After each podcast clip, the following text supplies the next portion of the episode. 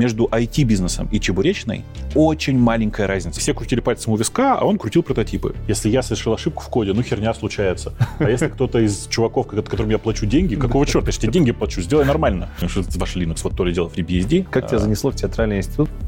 Я не считаю, что я взрослый. Я похож на старого козла. Человеческая мораль в чистом виде должна отмереть. Я хочу обратиться к своей целевой аудитории и честно рассказать, ребята, перестаньте ко мне подходить в туалете хотя бы, пожалуйста. Айтишечка надо.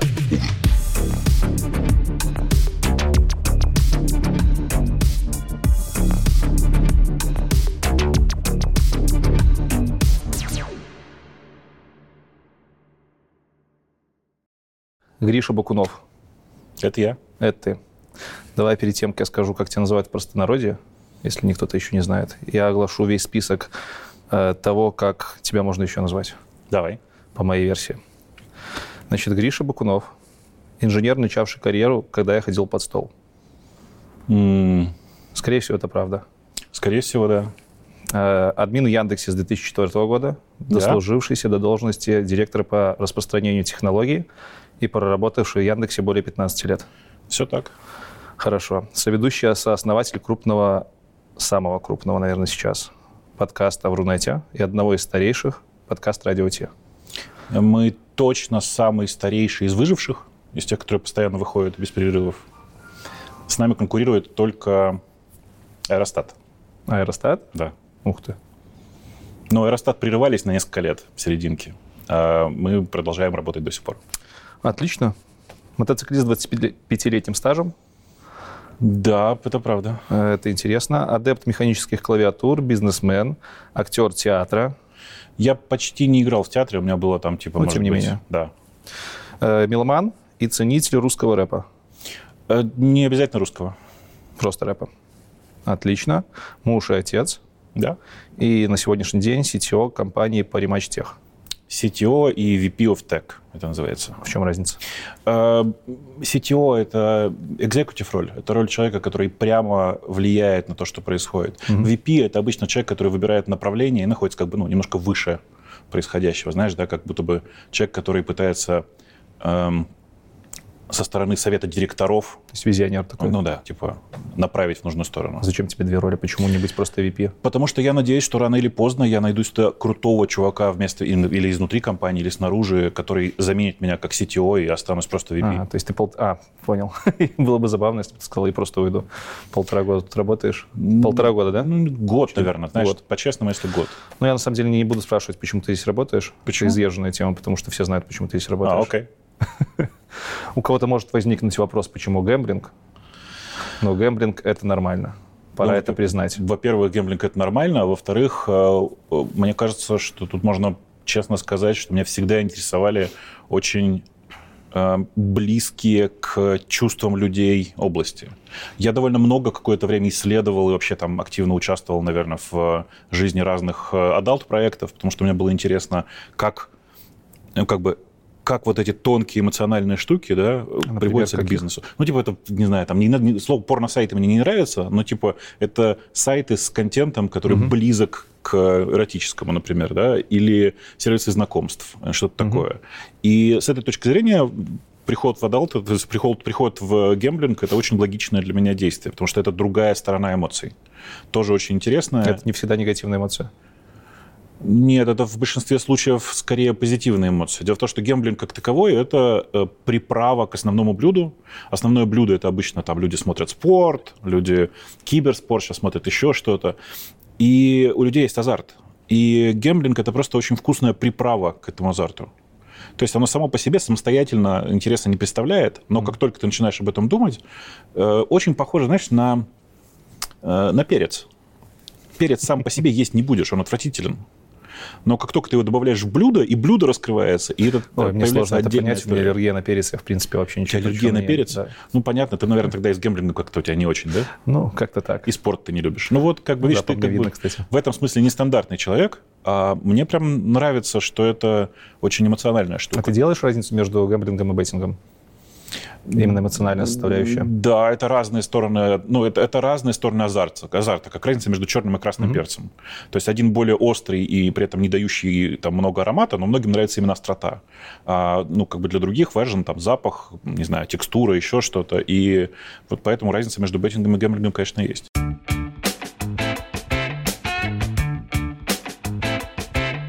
Друзья, я думаю, ни для кого из вас не секрет, что самый популярный выпуск на канале на данный момент — это выпуск про Java. И это неспроста, поскольку Java является одним из самых ярких, долгоживущих языков программирования, имеющих очень широкий спектр применения. На Java можно писать сайты, можно писать бэкэнды, мобильное приложение, консольное приложение. Все дело — это делать кроссплатформенно и ни в чем себя не ограничивать. Одним словом, мечта для старта и отличный вариант для построения длительной карьеры программиста в айтишке. Кроме того, у Java отличная совместимость, и это то, чем она славится. А уж вакансий на рынке Java разработчиков будет побольше, чем моих любимых дотнетных. Все это делает Java мощным языком для старта карьеры разработчика. А начать свой путь можно с масштабного проекта Java Rush Java Университет. Java Университет — это 12 месяцев усиленной программы, разбитые на 5 модулей, каждый из которых включает итоговый проект. Занятия проходят по вечерам два раза в неделю, а в закрытом чате доступно общение с сокурсниками и группой поддержки курса. Основа практической части этого курса — это задачи с основного курса Java Rush, дополненные новыми проектами и темами и усиленные живыми лекциями с опытными разработчиками. Кроме того, вас ждут интерактивные обучающие тренажеры, помощь куратора, помощь трудоустройстве и, естественно, диплом об окончании курса. В общем, как обычно, ставьте выпуск на паузу, переходите по ссылке в описании, ознакомливайтесь с Java университетом и записывайтесь, если он подходит для ваших целей. Ведь Java университет от Java Rush — это отличная возможность начать свою карьеру с хорошей технологией и мощного курса. И да пребудет с вами дух мегапродуктивности.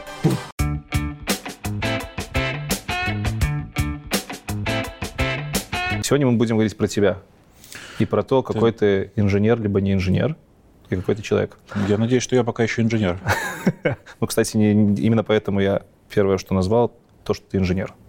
Я думаю, Пока что выглядишь, да. что так. Да. А, почему выпуск про тебя? Потому что в процессе research а я давно знаком с твоим творчеством. Я ну, с твоим давно? тоже, да. я с твоим раньше. Окей. Okay. Я с ним познакомился еще, когда там работал middle ом в одной из компаний.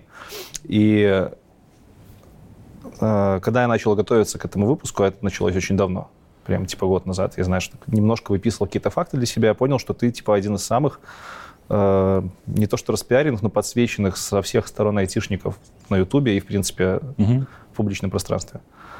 Как так получилось, учитывая, что ты э, не создатель условного Гугла, это прям интересно. Потому что я для себя сделал вывод. И я знаю о Грише Бакунове дофига всего, но я все еще не понимаю, чем Гриша занимается. Мне кажется, это супер нормально, э, потому что по тому, как ты видишь человека снаружи, очень сложно понять, чем на самом деле, что на самом деле он делает руками. Угу. Я последние много лет делаю одно и то же. Я э, пытаюсь сделать так, чтобы эм, технологии ага. превращались в бизнес. Так в, на разных, в, разных, в разных его кусках.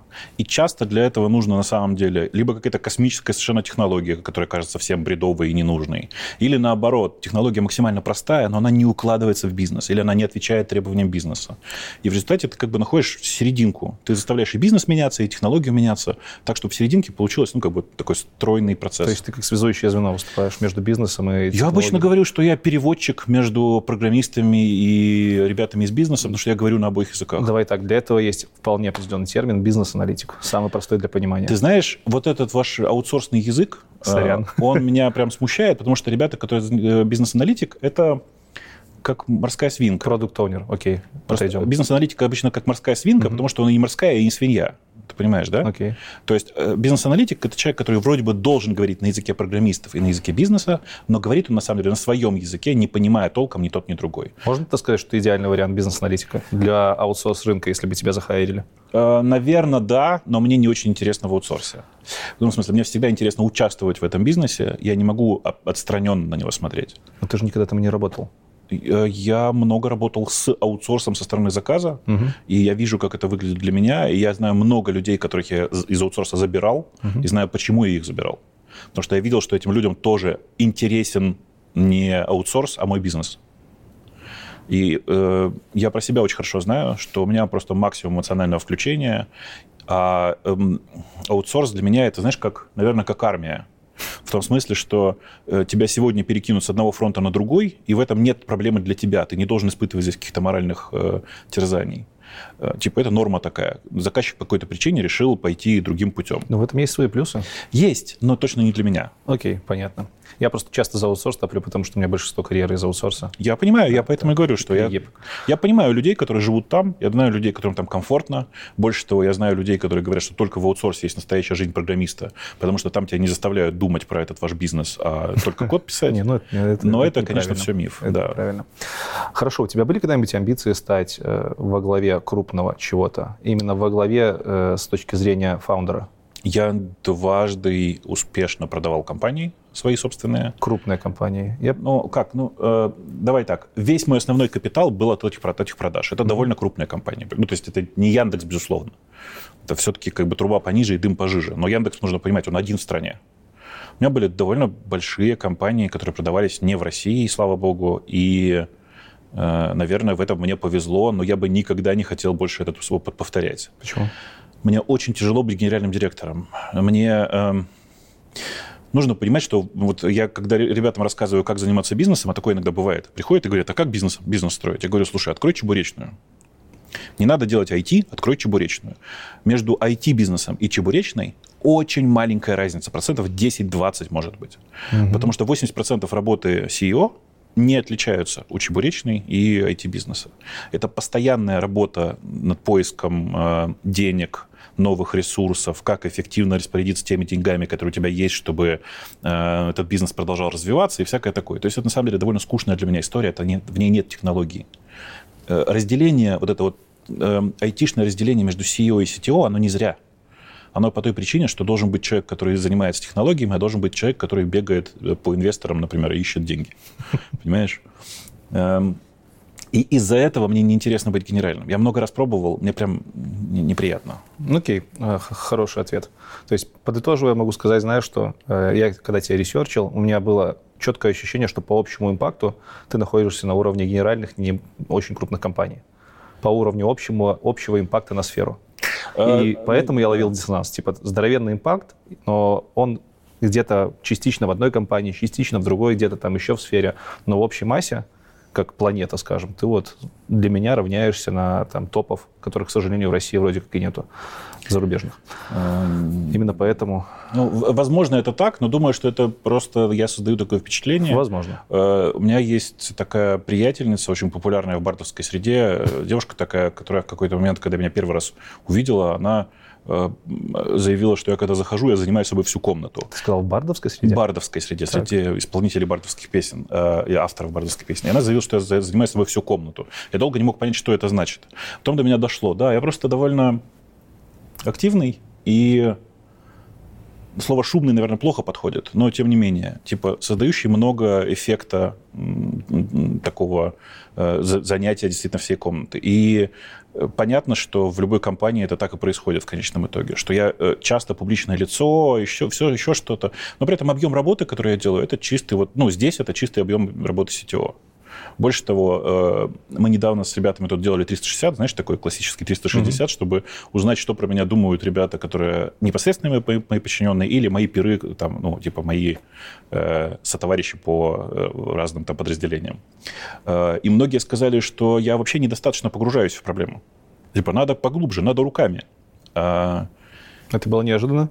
Нет, это не было неожиданно, но это, знаешь, это на самом деле следствие того, что многим ребятам непонятно, что вообще делать CTO. Угу. То есть э, функция CTO, она же на самом деле не в том, чтобы в каждый момент времени заныривать в э, канализацию и помогать разгребать то, что здесь происходит, да, а часто находиться как бы уровнем выше для того, чтобы мочь видеть весь outlook, видеть всю картину. И это не всегда позволяет заныривать, к сожалению. Но я стараюсь, конечно.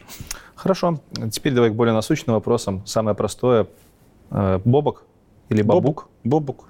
В разные периоды было либо Бабук, либо Бобок. я Нет, смотрел. не, нифига, нифига. Знаешь, э, мне всегда было все равно, как ударять, но исторически было Бобук. Заезженная тема, наверное, тебя уже тысячу раз спрашивали, но все равно нужно пояснить. Э, Правильно ли я понимаю, что это калька с написания? Ну, написание как Вовик? слово Вовик, да. Откуда этот Вовик появился?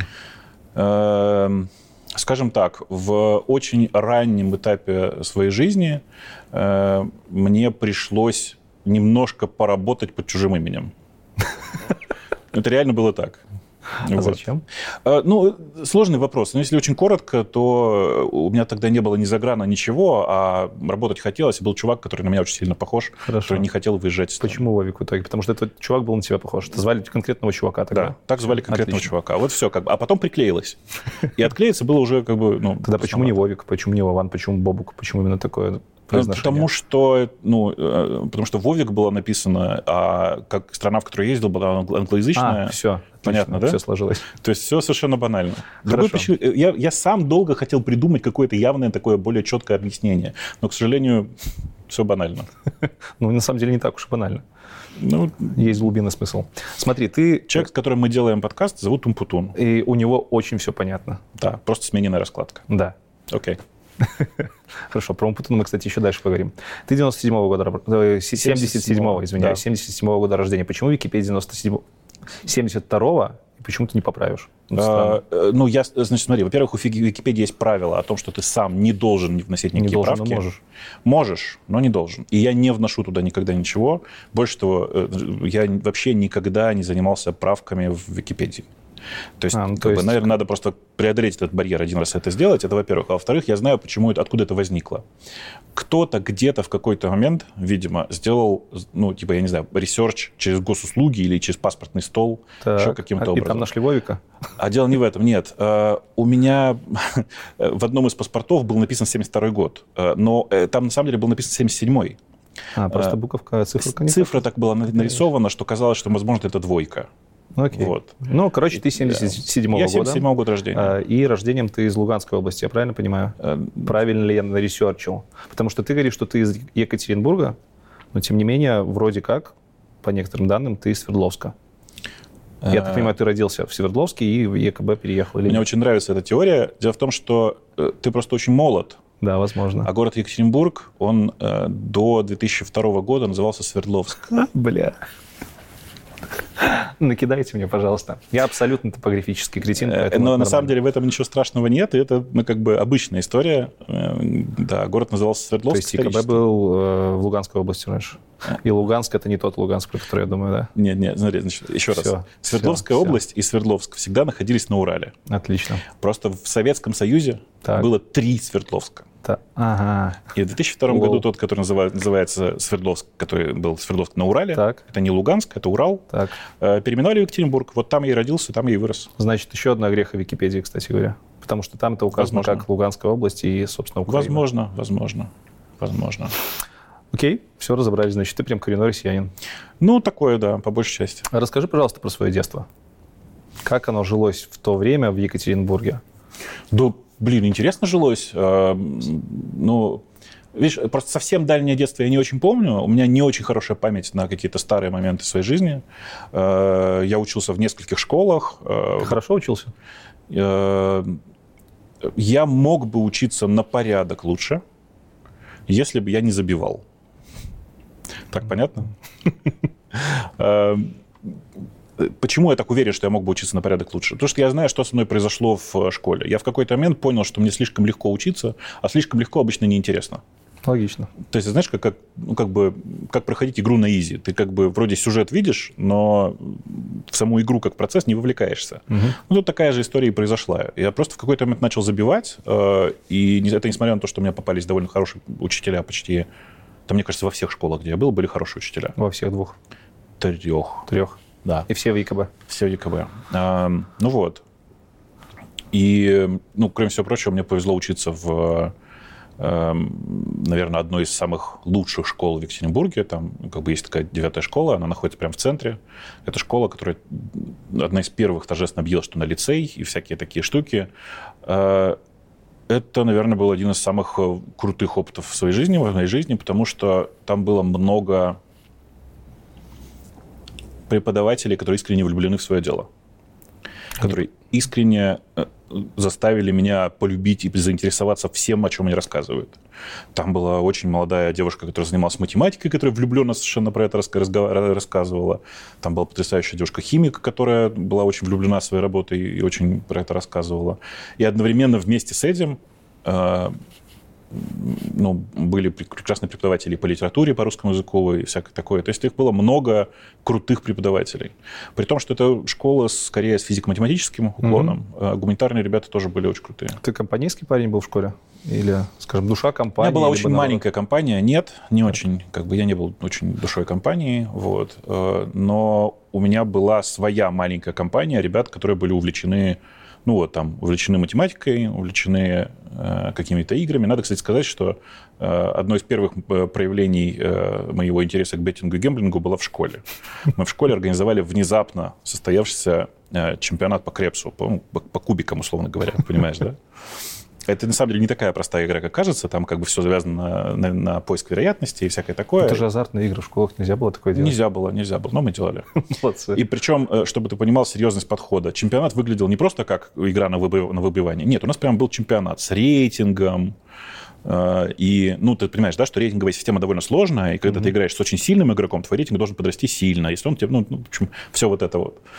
Э, это было довольно увлекательно, мне кажется, восьмой, девятый, наверное, это класс был, что-то такое. Это не та причина, по которой ты менял школу? Нет. Нет, в смысле, менял школу я до этого.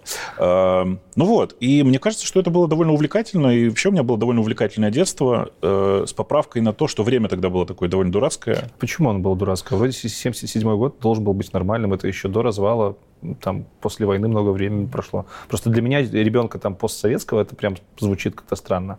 Я, я не знаю, как там было. Ну, я историю Советского Союза пропустил мимо ушей. Ну смотри, 77 год. Ты сейчас про детство, когда говоришь, ты имеешь в виду до 87 -го года, а, первые 10 лет а, моей жизни? Блин, да, да, да. Там-то ведь дальше развал. начинается 90-е. Было, да, да. Там-то да, ведь дальше ведь начинаются 90-е. 90 И э, у меня есть довольно много родственников, кстати, в Удмуртии. Угу. Э, и я помню, как мы там зарабатывали первые деньги. Э, это было увлекательно. Например, Э, когда ты понимаешь, что, в принципе, денег в семье тоже не особенно, потому что у меня и отец хорошо зарабатывал, и мама работала, в общем, как бы понятно. Э, мы занимались очень странным бизнесом. Мы покупали мороженое в магазине, ехали к вокзалу и продавали его людям, которые ехали на поезде. Ну, вполне себе норм. Да, это честный бизнес, тут никаких этих самых, то есть как бы тут никакого кидалова, ничего такого не было. Но ну, это был первый, мне кажется, настоящий бизнес такой. Мне было 12 или 13, я не знаю. Слушай, а еще чуть подробнее про 92-й, про вот эти времена после развала. Угу. Там, э, условно говоря, мое поколение выросло в очень ровные времена. Ну да. Мы застали дичь, когда нам было там 2-3 года.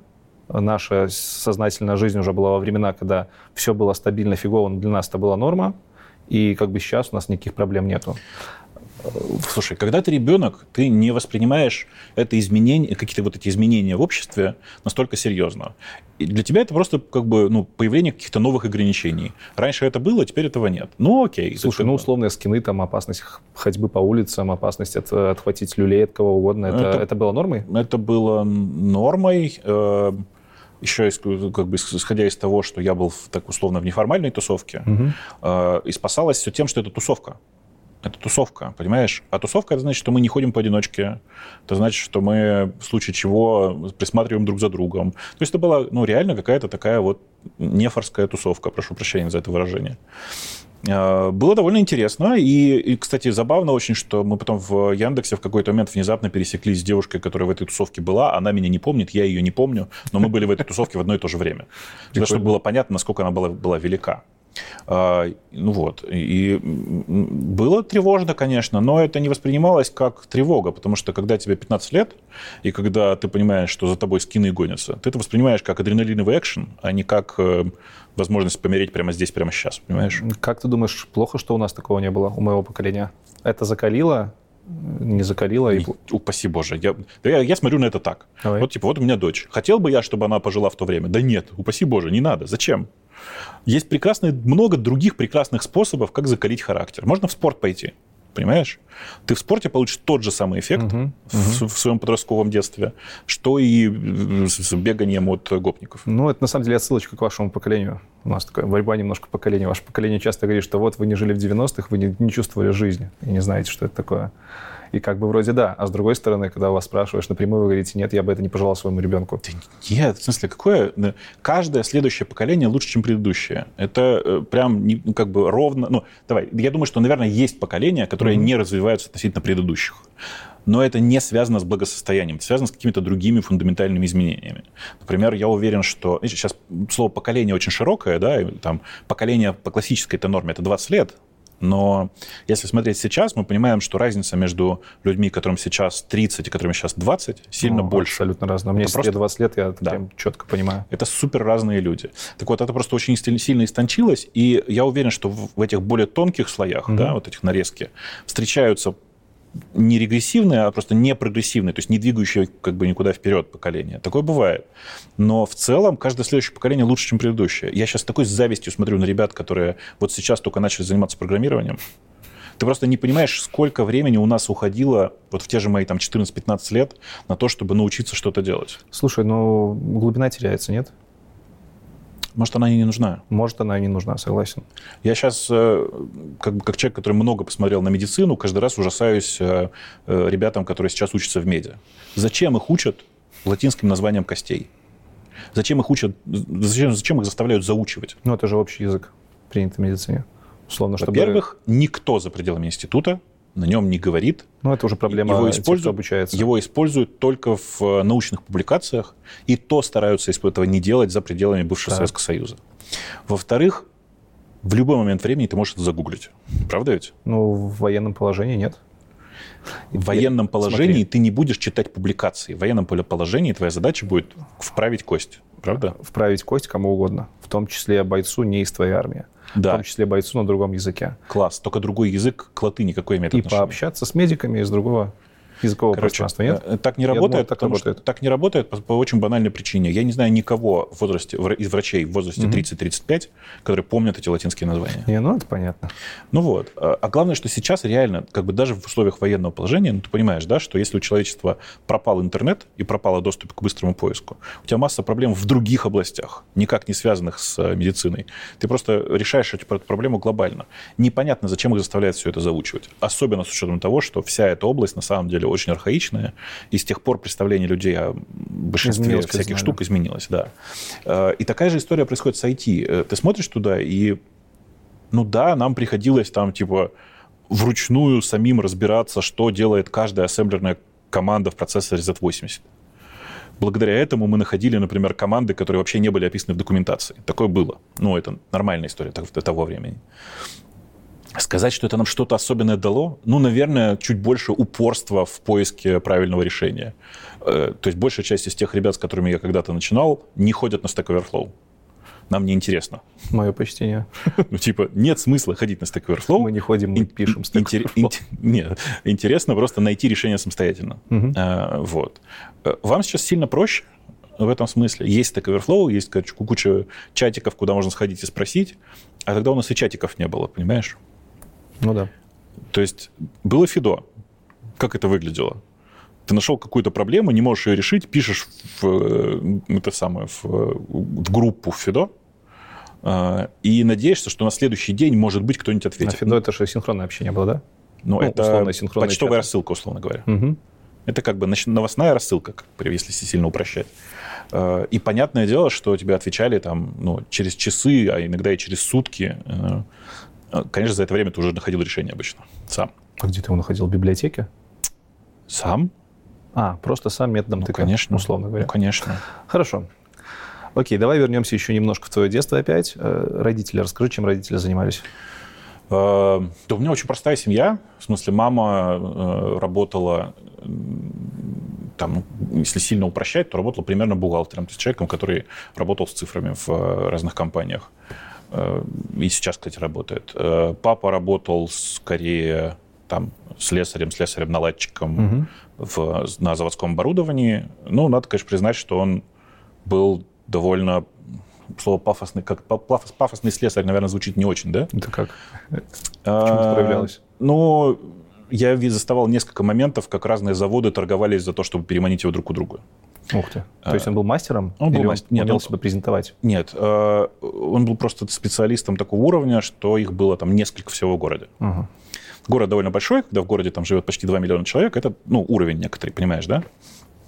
Вот. Э, При этом нельзя сказать, что то- ну, тоже у него была не бешеная, но вполне себе приличная зарплата. И до последнего так было. И мне кажется, что э, вот тут был максимально простой в этом смысле человек. Э, Он ну, как бы не захотел получать никакого образования. Э, В смысле, у него было, мне кажется, среднетехническое, в смысле, техникум. Мгм. И все как бы. И так он прожил всю жизнь, ему было комфортно. Насколько родители повлияли на тебя, как на специалиста, который развился как технарь? И это было, как ты думаешь, твое внутреннее, либо родители тоже заложили сюда? Нет, я думаю, что родители этого не особенно хотели. Так. Э, Я думаю, что и- и, папа, и мама хотели, чтобы я просто кем-то работал. Все остальное было не очень важно. Но э, большая часть моих компьютерных увлечений, особенно в детстве, воспринимались, конечно, как прихоть и баловство какое-то. Э, Но, тем не менее, там папа в какой-то момент купил мне мой, мой первый компьютер. В смысле, он был как раз вот на, к вопросу на Z80. Э, Тут, правда, важно сказать, что компьютер в то время не покупался как готовый компьютер. Собирался. Это набор плат, да, вот. Э, И я, конечно, заколебался тогда его паять, потому что у меня руки тогда были прям не, не из того места. Но, тем не менее, я его собрал, и, и, ну, это была большая история. Потом в какой-то момент там папа меня в этом, конечно, довольно сильно поддерживал. Хотя нельзя сказать, чтобы это как бы вызывало у них какие-то восторги. Слушай, а почему баловство, ты говоришь? Почему это воспринималось баловство? Ну, условно Потому что говоря, тогда большая часть людей на компьютере играли. И для да человека... какие игры на тех компьютерах? Тебе нужно спаять комп. Блин, Ну, после того, как ты его спаял, ты знаешь, что на нем делаешь первым делом? что? Пишешь, запускаешь игры. там были игры. Да, конечно, что? Игры на компьютере появились в 1967 году. Офигеть. На PDP-11, на компьютере, на PDP-10 тогда еще, компьютере, у которого даже не было монитора, инженеры того времени притащили круглый авиационный радар и написали первую компьютерную игру. Это 67 год. Окей, хорошо. То есть игры появились очень давно. Э, И, конечно, там тоже игры были. И э, вот эта шутка на тему того, что бабушка приходит к, к внуку и говорит, ты там, внучок, опять в, ком- в компьютер свой играешь, а он, значит, программу пишет. Она прям про меня, потому что бабушка реально приходила а, э, говорить, что ты там в компьютер играешь. Причем это было, мне кажется, уже и в 20 лет тоже точно так же. Так что Университет. 16 лет. Э, Университет. После школы ты куда да. поступаешь? Институт. э, ну, если сильно упрощать, то я поступаю, просто там как бы было много разных Давай про перипетий. технический. А? Про технический, э, про технический институт. Про технический институт. Ты говоришь перипетии, то есть ты несколько раз поступал? Было Нет, нет, сложности э, или нет, э, нет. В смысле, что там было много длинных размышлений на тему того, что, куда, как. Так, Но в конечном итоге это был театральный институт. это был первый театральный был? Это был, по сути, театральный институт. Вот, да. блин, я думал, он был после. Нет. Как тебя А, занесло в театральный институт, учитывая, что ты собирал свои компы и вроде как по технической стезе шел? Знаешь как? Э,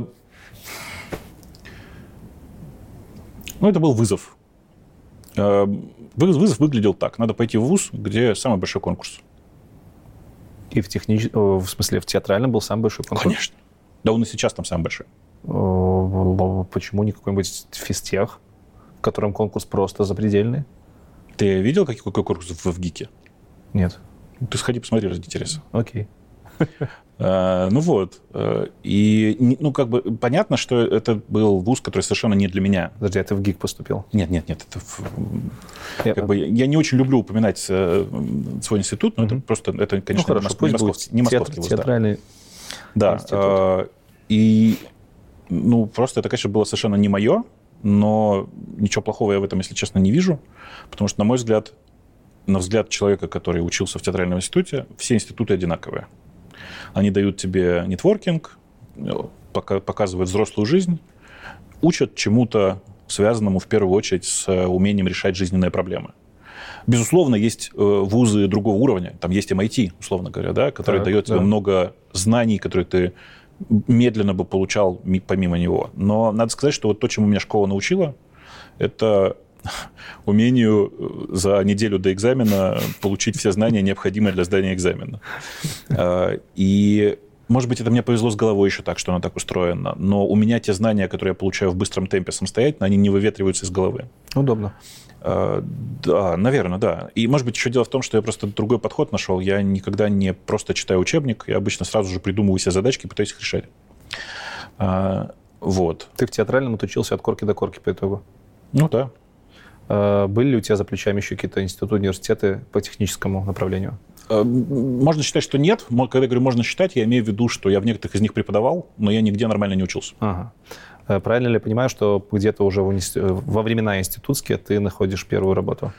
Нет, первую работу я нашел, когда я в школе учился. Дело в том, что у нас... Официальную работу? Офици- официальная работа была. Так. В, рядом с домом у меня находился... Эм, это был спортивный клуб, но там ребята были, которые занимались... Эм, как бы это сказать-то? Охотой на лиц. Знаешь, что такое? Это люди, которые бегают с радиоприемником по лесу, ищут в какой стороне сигнал, и задача найти э, ну, лесу, собственно, радио, радиопередающее устройство. Ага, понятно. Типа ориентирование Да, это спортивное ориентирование, да. А, и ну, так получилось, что тогда это же были 90-е, и mm там все хотели зарабатывать как-то. И ребята там решили, что, ну, а чего, мы будем еще параллельно заниматься продажей около компьютерной техники, дискет с программами, всяким таким. И я им писал софт. А, так и подружились, и там, собственно, это была моя первая работа. Э, то есть, когда я пошел в, в институт, на самом деле я в институте был уже... Ну, я в институте был уже, на самом деле, человеком с работой. Слушай, блин, все равно мне не складывается в голове. Ты э, собрал себе комп, ты увлекался игрушками, потом писал код, ты устроился на работу, где писал код, и все равно ты идешь в театральное. Типа... Это никак не связано. То есть ты на то время не понимал, что ты вот свяжешь свою жизнь с IT, э, правильно? Нет, я с самого начала понимал, что образование и жизнь довольно мало связаны. Но ведь если бы ты закончил технический вуз, у тебя вроде как были бы базы более сильные. Например, самая банальная. База чего? Ты бы оброс контактами именно из этой сферы. Как-то... Слушай, когда ты... Это когда, очень сильно... Смотри, когда тебе 17 лет, себя. ты не думаешь о том, что это имеет какое-то значение. Вот, отлично. Значимое 17 лет ты об этом не думал. Нет. Э, и больше того, из-за того, как было устроено общество людей, которые тогда программировали, угу. я их и так всех знал. А, вот и больше что. того, и они меня и так все знали. И в этом нет самостоятельного смысла. Типа, ребята, э, ребята в возрасте там, 16, 17, 18 лет, которые шли на, в тот момент на прикладную математику, угу. они либо все знали друг друга, потому что встречались на Олимпиадах или в школе, либо они уже и так пересекались, потому что они писали программы под тогдашние домашние компьютеры, под, под спектрумы, под Амиги, под Atari, под вот это все. Э, и мы так или иначе друг дружку все знали. И больше того, мы знали и более старшее поколение, потому что это обычно те люди, которые у наших родителей на, читай, завод, фабрика, что-то там, обслуживали компьютеры. Mm-hmm. Мы приходили к ним для того, чтобы обмениваться знаниями и всем подряд. Слушай, вообще времена другие были, конечно. Конечно. Очень не похожи. Конечно. И исходя из этого, ты вообще не думаешь в тот момент о нетворкинге как таковом. А если, а если смотреть чисто на нетворкинг как на э, э, получение возможности общаться с более интересными людьми, то с этой точки зрения театральный сильно интереснее, он гораздо разнообразнее по людям. А что тебе театрально дал? Ну, а, кроме навыка учиться за неделю до экзаменов? То, что... Не, это я в школе еще научился. Знаешь как, э, наверное, главное, что мне дал театральный, это то, что любая работа изнутри выглядит совсем не так, как снаружи. Ага. Ты смотришь на легкость человека угу. на сцене, а потом понимаешь, какой объем работы за этим угу. стоит. Это вот, наверное, самое, то, самая значимая для меня штука была. Э, и ну, как бы мы сейчас вот как перед, перед, перед тем, как с тобой готовились, я в очередной раз пошутил, что э, здорово, когда тебя просят импровизировать, но обычно импровизация – это месяц подготовки. Э, и это не чувствуешь до тех пор, пока не видишь, как это работает у больших артистов. Когда ты видишь, что человек, который с легкостью выскакивает на сцену и отрабанивает какой-то текст, улыбаясь, там, радостно и все такое, ты видишь, как он заучивал и шевелил губами, от, от, оттачивал лицо перед, перед зеркалом, вот это все. Это, конечно, совершенно другое ощущение, и оно на самом деле точно такое же везде. Когда ты видишь человека, который садится за компьютер и супер быстро что-то пишет, перед этим стоят тысячи часов набитие руки в, этом, в этой конкретной технологии, в этом конкретном коде. А, и знаешь как, это, ну, я периодически смотрю каких-то там стримеров, которые что-то пишут какой-то код, угу. и там очень хорошо видно стримера, который заранее готовился, а, и хотя бы research ил тему, которую он будет делать. И человека, который сел так, так, о, Сейчас да. мы что-то напишем. Знакомо, знакомо. Вот. И так, это прям, прям везде. Это просто везде. Такая же история сейчас, вот, например, в киберспорте. Смотришь на ребят, которые э, выходят на мировые арены там, и начинают играть друг с другом. Вроде бы просто играют. На деле там тысячи, э, десятки тысяч Наигранных час- часов. наигранных игр. Это не часы даже. Это там, игры. да, прям такое. Ну вот, э, это самое большое, что мне дал институт. Но если смотреть там просто поверхностно как-то, то понятно, что я там научился чуть более доходчиво доносить до людей свои, свои мысли. Причем в первую очередь ну, как бы вставать на их сторону, да, то есть понимать, что слова, которые я использую, возможно, им непонятны, например. А что у тебя за кафедра была? Я актер театра драмы и кино. Шикардос. Если бы смог вернуться в то время, поступил бы еще раз в театральное, либо поменял бы мнение? Не знаю, я, я понимаешь, очень сложно это думать так, очень сложно так думать, потому что нужно вернуться в то время, э, а мне бы не хотелось туда возвращаться. Э, Это вопрос о том, жалеешь либо не жалеешь. Нет, не жалею, Все, конечно. огонь. Что у нас по армии? Я н- очень больной человек, у меня в 21 год был инфаркт, э, и ну, там я могу рассказать про эту историю, если интересно, но Если тебе в целом, комфортно. слушай, ну это такая любовная история. У меня была Окей, очень большая достаточно. влюбленность, э, Достаточно. и э, если коротко, то девушка умерла просто. А, Вот как бы такая история. Где ты про это рассказывал? Возможно, может быть. Но в любом случае это закончилось очень неприятно для меня, и я в любом случае не годен был к армии, даже если бы хотел. А я, конечно, не хотел, так же, как и большая часть моего поколения. Не, мы не пацифисты, дело не в этом. Просто армия 90-х годов – это, бесплатный, как это, бесплатная рабочая сила для генерала. И бесплатное генерала звездюлю. Э, Ты знаешь, это тоже, но это меня никогда не пугало. Не то, чтобы я был как-то там прям супер активно участвующим в драках, но я тогда был довольно сильно на спорте. Я кандидат мастера спорта по боксу, и Да? мне бы в армии было не, не очень тяжело в этом Офигенски. плане. А зачем ты мастера получал просто? по Не, КМ- родителям? КМС, нет, мастера я не КМС, получал. КМС. КМ, на КМС. Э, Ну, почему нет? Мгм. И прям на рингах соревновался там? Конечно, всё ну как, в смысле, это, конечно. Это же, оно так иначе В не тяжелом работает. весе? Нет, это типа такой, по, это, видишь, в любительских э, категориях веса немножко другие, но по нынешним категориям это полутяжелый вес, да. Короче, в универе отучились, с армией разобрались. Э, Интересует меня еще вот твоя первая работа серьезная, которая есть в публичном э, пространстве указана. Это параллел с нынешней, тогда он назывался... Не, ну это пролез- это не первая работа, конечно. Первая серьезная работа. А, Думаю, Правильно? что нет. Значит, смотри, я, когда закончил институт, э, и там даже, наверное, некоторое время до того, как я закончил институт, я насобачился очень забавную штуку делать. Я ну, насобачился ездить по коротким контрактам в разные компании, потому что тогда аутсорс выглядел иначе, удаленная работа была с трудом, Мгм. как бы осуществима. Поэтому ты приезжал куда-то на 3-4 месяца и помогал, собственно говоря, там, типа, довести код до ума или что-то что-нибудь такое. Э, И у нас была такая небольшая команда, у нас было три человека, которые ездили по разным странам буквально уже тогда, и для того, чтобы вот такие короткие контракты были 3-4 месяца. На летние, как бы ездил в- там на, на летние как бы месяцы, и бывало, что захватывал еще месяц там учебы. Мгм. А, ну и дальше это продолжилось какое-то время, и... Это такой прародитель аутсорса. Не, не фриланса. про- Фриланс, это фриланс. Это фриланс с выездом к клиенту. А, Да. Нужно понимать, что там типа это было по-разному. Надо сказать, что вот, например, вся моя, весь мой интерес к компьютер vision, он тогда зародился, потому что мы в конце 90-х, начале 2000-х делали систему распознавания лиц э, тогда еще.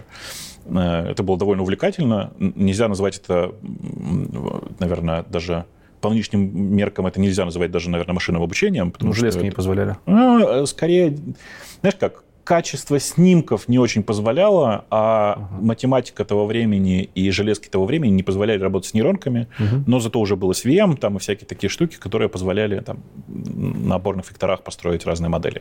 То есть это как бы был машин learning, довольно продвинутый, прогрессивный, по тем временам вообще просто бешено прогрессивный.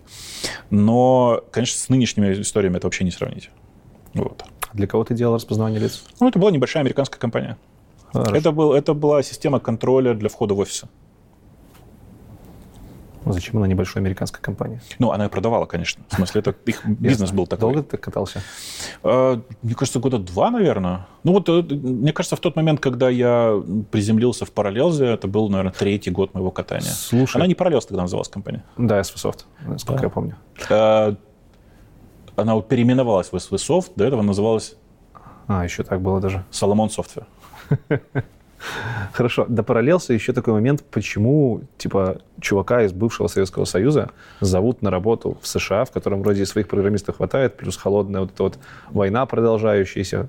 Подожди, ты От- же... натянутые отношения. Ну где, в 90-х годах никаких натянутых отношений уже же нет. Эм, э, С одной стороны, ну там, вообще любовь к балалайка, перестройка и вот это вот все. А, Э, ты, был настолько крут, что тебя туда звали? Или просто... ну, Мне кажется, я был достаточно крут для тех времен, э, Так. потому что, ну и плюс ко всему, я был достаточно дешев, потому что можно было не брать никакие бешеные деньги, ты как бы по сути отправлялся в путешествие. Но это была необычная история для разработчика из СНГ бывшего. Это не была обычная история, потому что, э, ну, это выглядело так. У нас было несколько супердовольных кастомеров, которые, условно говоря, рассказывали про нас своим каким-то друзьям, и мы так в результате передавались из рук в руки. То есть мы не занимались поиском клиентов. Для нас это просто было, ну вот так повезло. Откуда у тебя английский появился для таких поездок? Ой, это очень смешно. У меня не было английского в школе Так. вообще. То есть даже предмета такого не было? Нет, у меня был немецкий и французский. Э, Там, понимаешь, как, когда тебя распределяют в, говоришь, в школе, в которой я доучивался, был эм, английский, немецкий, французский. Мгм. И тебя, по сути, помещали на любые два. Но фокус заключался в том, что... А не дофига ли, извините? Русский, Не. французский, немецкий, три языка. Не, ну, в смысле, у тебя, было, у тебя выбирали два для тебя. То есть, Если ты учил, ты не учил все три, ты учил Мгм. как бы два, но для того, чтобы попасть на английский, Мгм. нужно было, видимо, где-то что-то кому-то занести, я под- под- подозреваю, А, потому- вот судя по тому, кто оказался на английском тогда. Ну вот, а, и я про это даже не подумал, как бы, и родители у меня про это тоже не особенно думали. Ну, какая разница, какой ты язык учишь, в конце концов. Вот. А, Поэтому у меня не было английского никогда, и английский я набирал вот просто с общения с людьми. То есть изначально с чтения документации, потому что она на английском, и тебе приходится вычленять какие-то слова. Ну и там корни как бы все у романо-германской группы более-менее одинаковые. Ну вот, а потом, ну вот как-то за первые несколько месяцев ты натыкался и начинаешь уже как-то... хорош, хорош. Ну это, это- у этого есть обратная сторона. Какая? Э, Когда мне говорят, что тут вот нужно вот такое время использовать, я не понимаю, о чем они говорят. Меня это До чисто сих- до сих пор-. До сих пор. Я никогда не учил его системно. Я Офигеть. несколько раз пытался зайти на эту тему, но каждый раз все утыкалось в то, что ты начинаешь разговаривать с нейтивом, он тебя понимает, ты его понимаешь, и тут он тебе начинает объяснять что-то про времена, а у тебя нет внутреннего стимула это учить, потому что ты и так все понимаешь. А пишешь ты грамотно по-английски? Одна из моих проблем в приматче заключается в том, что я вечно исправляю людей. Я довольно душный. Отлично. Да. Но на самом деле сейчас достаточно прохладно, так что все нормально. Ок. Э, В смысле, не по... Я понимаю, да, ты да, можно открыть, да. окошки, Можно да. открыть. Э, Хорошо. Значит, э, SV Soft, он же Solomon Soft, Соломон Software, он же параллелс. он же. Parallels. Как тебя туда занесло? Значит, история была такая. Я в какой-то момент стал идейным сторонником Linux э, и решил, что надо прям пом- помогать развивать Linux. У э, Salomon Software, у SVSoft потом э, была такая инициатива, которая называлась ASP Linux. Это компания, которая занималась выпуском э, своего собственного, довольно интересного дистрибутива Linux на базе Red Hat. Э, Это одна сторона. Другая сторона. Э, У меня тогда была девушка, которую нужно было по разным причинам увезти из Свердловска и не привозить в Москву. А мои друзья из очень небольшого удмуртского города решили, что они сделают там офис по разработке Linux. Жить там дешево, можно ходить в тапочках на работу, литерали в тапочках. Я выходил, я спускался и и шел 25 метров до работы, вот, до офиса. Э, И это было чудесное совершенно время, два или, наверное, три года, пока вот этот офис, два, наверное, как, пока этот офис существовал там, э, потому что я, мне кажется, пожил как в деревне, знаешь, это в городе 100 тысяч жителей, э, это прям увлекает. Город называется Глазов, если что. Такой небольшой удмуртский город. Почти Глазго, Почти, да. столица глазной. Почти, да. Э, Вот. И потом в какой-то момент этот офис стали закрывать, просто потому что стало понятно, что людей нужно держать ближе к Москве. И я понял, что, ну, значит, судьба такая, потому что мне хотелось продолжить с этими ребятами работать. Я переехал в Москву вместе со всем этим офисом, э, и дальше потом продолжил какое-то время вот работать в э, в этом куске, который занимался в основном Linux. Сегодня Parallels тоже дофигища большая компания, очень большая.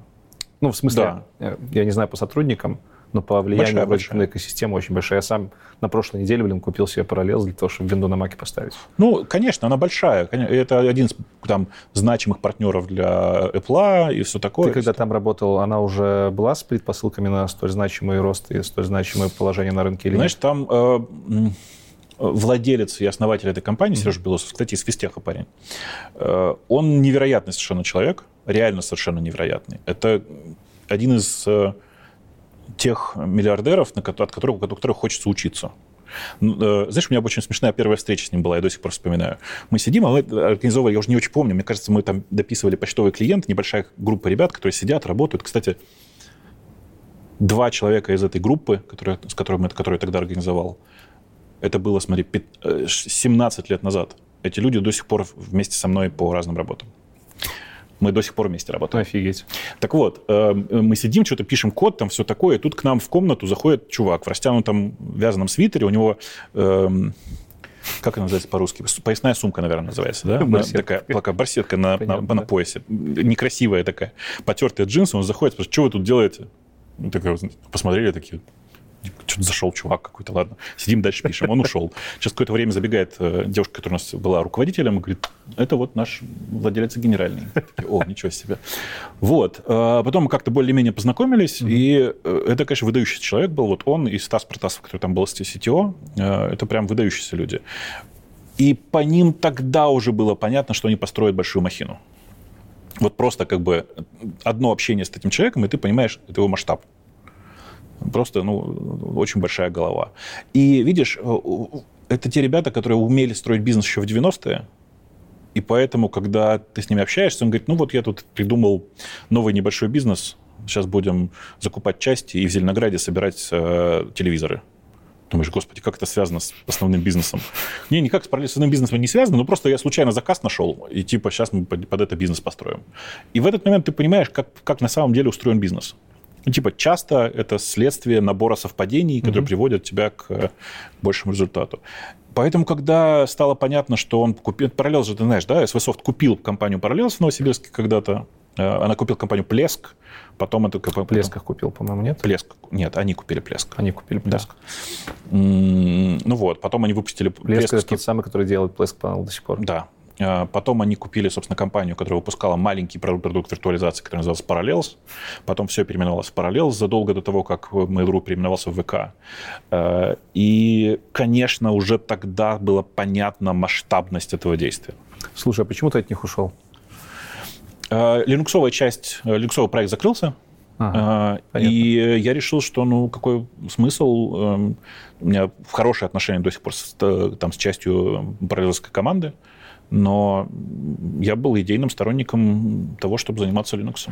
Дальше был Яндекс? Нет. Дальше была небольшая компания, которая занималась спутниками, анализом спутниковых данных, а параллельно спутниковой сигнализацией. Фига Очень интересно было посмотреть на космос, короче. А, и на обработку больших данных со спутников. Это было увлекательно, интересно. Это был год какой-то, что ли, примерно, может, чуть больше.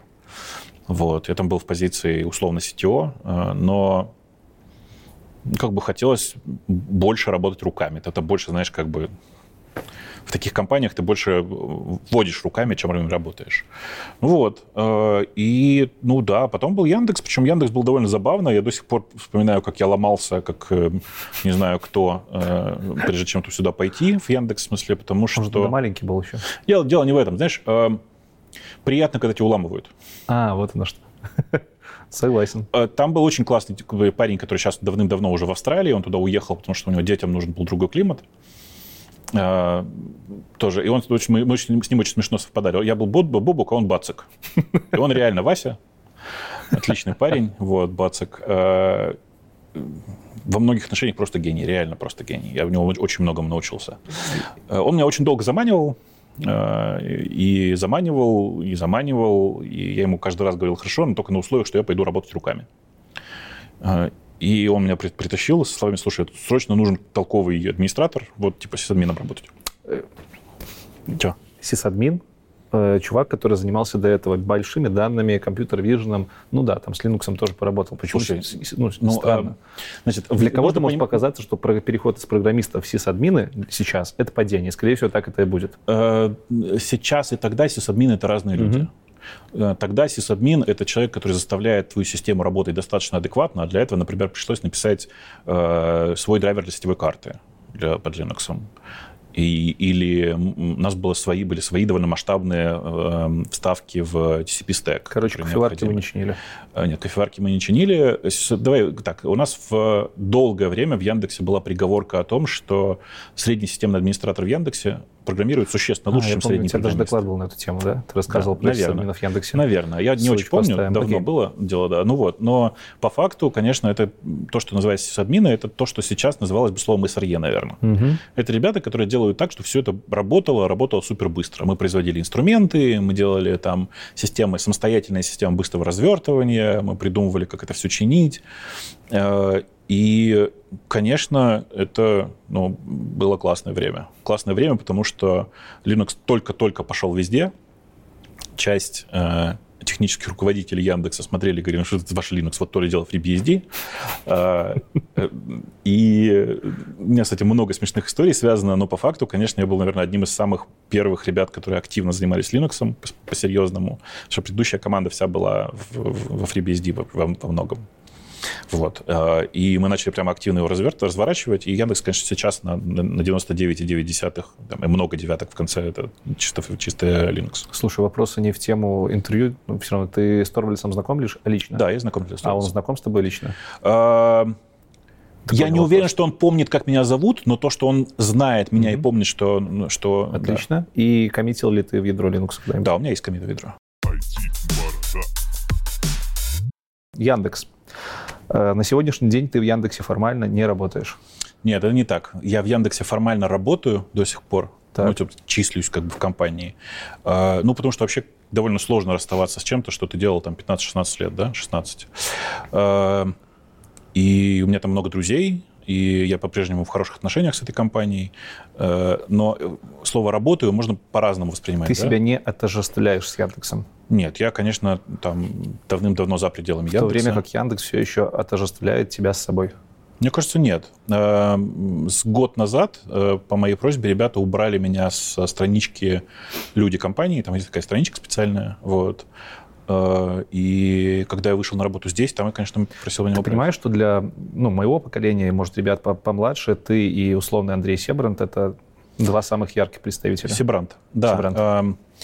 Но на самом-то деле это очень забавно, потому что и я, и Андрей очень активно вытаскивали других людей из компании активнее быть во всем. Нужно понимать, что и я, и Андрей последние годы это ну, просто публичные лица. Мы, как бы, Андрей ничем, кроме публичной деятельности, не занимается. Угу я, ну, как бы я занимался, а последнее, чем я занимался, это все-таки вся, вся история со здоровьем, а потом я уже просто как бы там помогал с разными вопросами, а сам занимался другим бизнесом.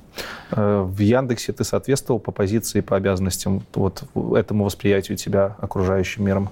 Э, позиция моя была сделана специально для меня. Да, это да, известная история. И, но э, нужно понимать, что там, типа, мое моя работа при Илье, в смысле при Илье Сигаловиче, и после его ухода, э, это разные совершенно работы. Хорошо. Э, То есть как бы при Илье я был его замом, угу. человеком, который снимает с него много работы и что-то делает.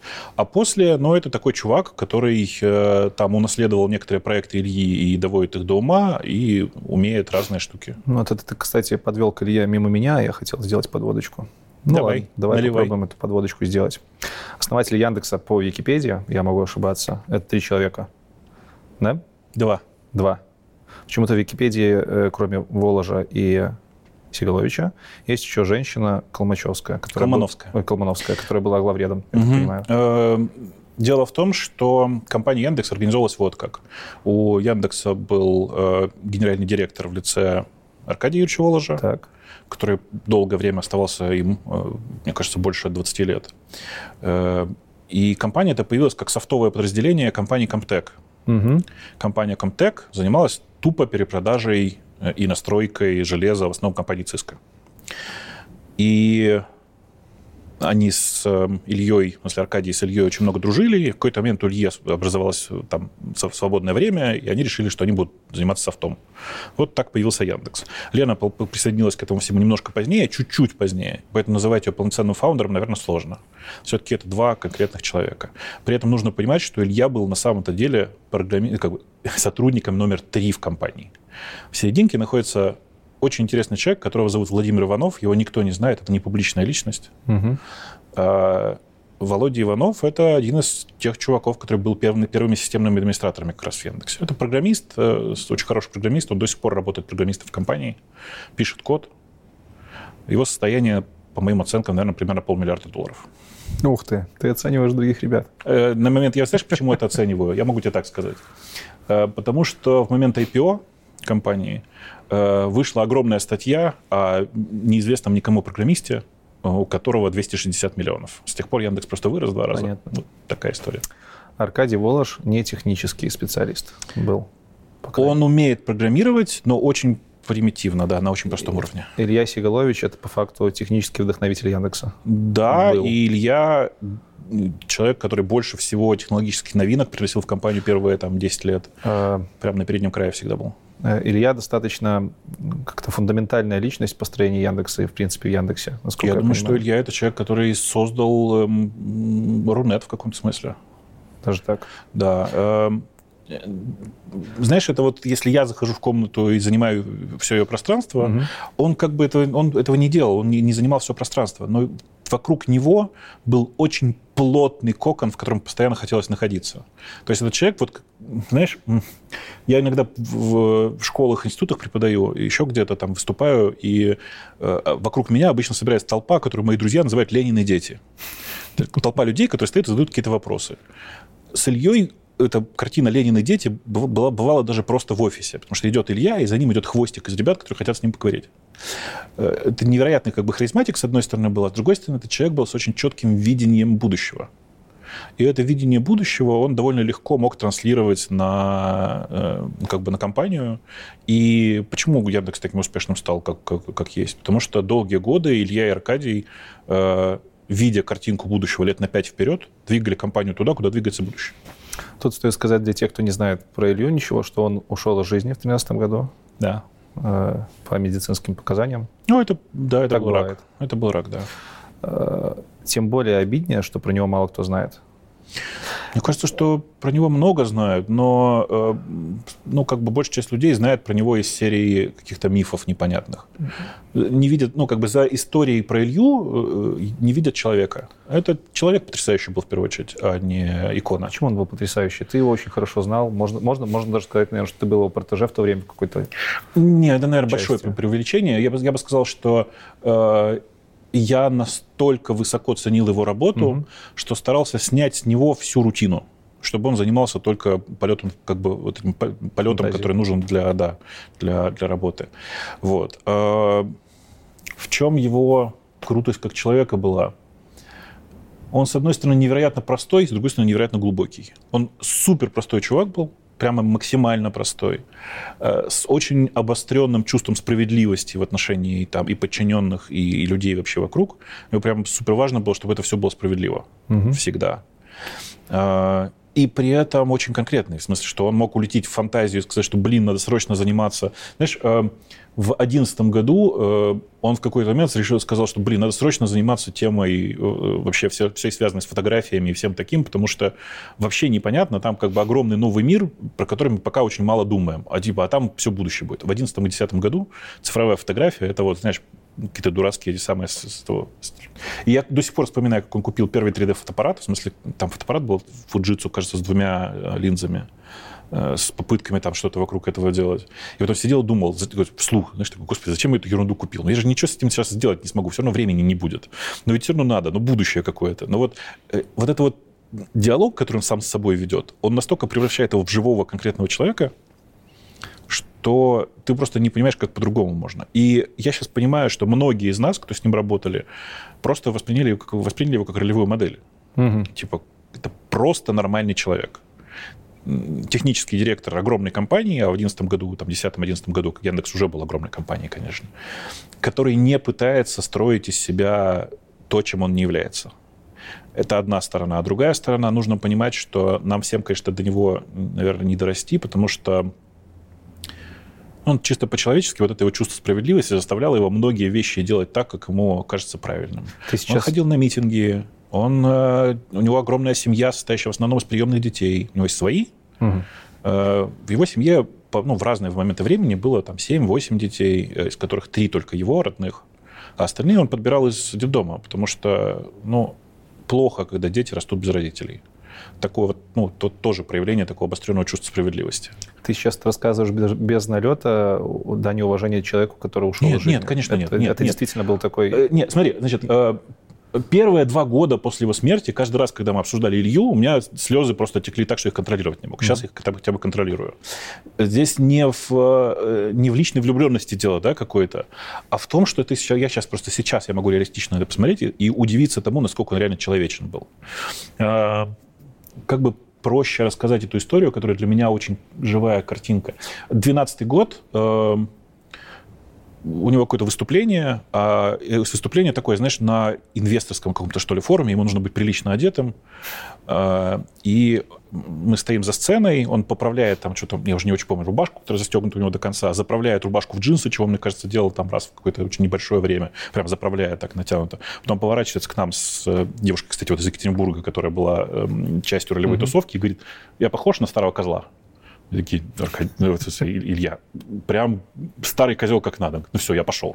И он выходит на сцену, и, там, и, и, и ну, как бы он невероятный харизматик на сцене, при том, что он очень глубоко может погружаться в детали, он при этом смущается, ему кажется, что он плохо выступает, он не может выступать по тексту заготовленному, потому что ему некомфортно говорить чужие слова и всякое такое. И он прям вот, видно, как он это через себя продавливает, но вот это ощущение, что я похож на старого козла, оно прям настолько четко его показывает для меня. Это не икона, это человек живой. Вот такой живой человек. Э, человек, который очень сильно любил свою работу, до последнего на ней находился.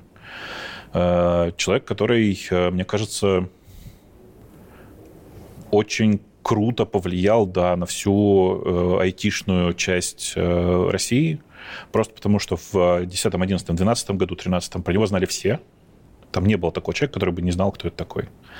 Э, и мне кажется, что я от него заразился вот этой дурацкой идеей о том, что CTO все-таки должен хотя бы немножко программировать.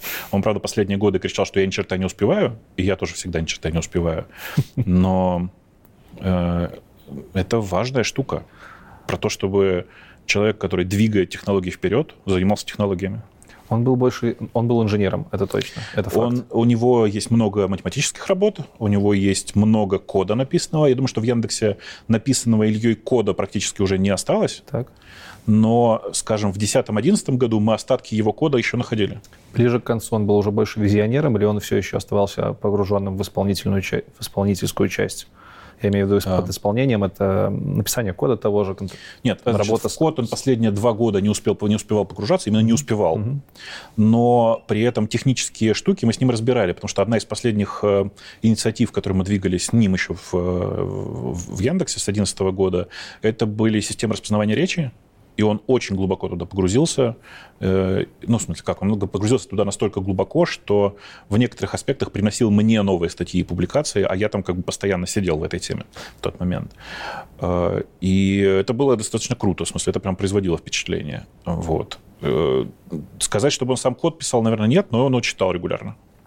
Про распознавание речи тебя, Илью, можно сказать, что вы начали это направление в Яндексе, да? И спички, да, спички да, это ваше да, начинание? Да, спички это чисто наш проект. И я тут немножко недоразобрался. Яндекс, Алиса, э, Алиса, это та же самая команда, та же самая история. Та же, это сайт, да. сайт-проект по факту изначально был. Значит, э, история такая. Мы изначально с Ильей сформировали пул из проектов, которые для компании выглядят безумными mm-hmm. и ненужными, но мы оба считаем, что ими заниматься нужно. Это были системы распознавания образов, распознавания речи, так. Э, это были системы, связанные с self-driving автомобилями, это была система... Что же там еще-то было? Короче, какая-то пачка вот таких вот безумных проектов, которые тогда казались всем ненужными. Сейчас это, наверное, один из самых шумных проектов Яндекса. Но это, на самом деле, не очень важно. Э, в этой команде, которую мы строили вокруг распознавания речи, был потрясающий совершенно парень э, Денис Филиппов э, который в какой-то момент пришел и сказал, слушайте, а давайте голосового помощника сделаем. Ну, вот в смысле, там же Siri в тот момент начала запускаться, что-то еще. И все крутили пальцем у виска, а он крутил прототипы. Через какое-то время я, посмотрев на него, решил, дай-ка я тоже попробую свои прототипы накрутить. Я свои прототипы на эту тему кручу до сих пор. Это супер интересно. Вот. А он, э, ну, собственно, это один из моих ребят, который там управлял во многом тем самым. Кстати, формально он менеджер, но прототипы крутить ему это не мешало. Э, ну вот. Э, и, собственно говоря, он собрал первую, наверное, историю вот этой, этого голосового помощника. Мне кажется, что он же тогда и успел в какой-то момент выбрать слово Алиса, я могу ошибаться. Ну вот. Да, а потом в какой-то момент ребята решили, что ну давайте попробуем, в конце концов, собрать такой проект. Они его попробовали собрать э, за полгода, что ли. Они построили прототип текущей Алисы, которая прям до сих пор живая. Нехило. Очень То есть, да, мы с Ильей стояли в основе этого, хотя Алиса стартовала как проект уже после смерти Ильи, конечно. Э, скажи, пожалуйста, как ты считаешь, почему после ухода Ильи э, многие считают, что Яндекс изменился. Это правда? Яндекс стал другим после Ильи? Я думаю, что это не связано с уходом Ильи. То есть ну, давай так. Э, я думаю, что в большинстве случаев вопрос не в Илье. Так. Э, история здесь в том, что компания очень сильно выросла в размерах. И одно дело, когда ты управляешь компанией, где там 5-7 тысяч человек, а другое дело, когда 20. Совершенно mm. разные процессы. Ты уже точно не можешь объективно оценивать каждого человека, и нужна какая-то там система, и вот это все. Параллельно появились ребята из Microsoft, которые принесли свои еще более бюрократические, чем обычно, практики. Понимаешь, да? Потому что ну, так всегда бывает. Человек, который приходит из большей компании в меньшую, часто не контролирует принесение избыточных практик. Так. Э, и, собственно говоря, Яндекс на какой-то момент очень сильно остановился в техническом, в том числе, развитии, потому что победили ребята, которые э, по большей части занимались накручиванием собственных показателей. Mm. Так бывает. Ну, так, так случается. И, и это совпало в промежутке временном, я так понимаю. Да, это, но это не сильно совпало. Ну, там, понимаешь, какая логика? Ребята из Microsoft, которые приходили, это же Миша Парахин. Миша mm-hmm. Парахин – это человек, который пришел через два года после смерти, через год после смерти Ильи, а через два года как бы его сделали CTO. Вот. А, и э, ну, как бы Миша и Миша, парень и парень. Тут такое, ничего такого сложного нет. А, как я люблю говорить, знаешь, это моя любимая цитата о том, что когда у тебя в руках молоток, сложно удержаться от того, чтобы все вокруг не считать гвоздями. Ну да. Э, у Миши в руках был молоток, который он принес с Microsoft, и он решил, что надо его как бы и здесь тоже применить. Как смогли, применили. С тех пор уже все это переиграли и переработали, и теперь в Яндексе гораздо более разумная система на порядок, мне кажется, более разумная. Но тогда это, конечно, была встряска для многих, потому что что значит меня будут оценивать какие-то непонятные мне чуваки, которые даже в код посмотреть не могут.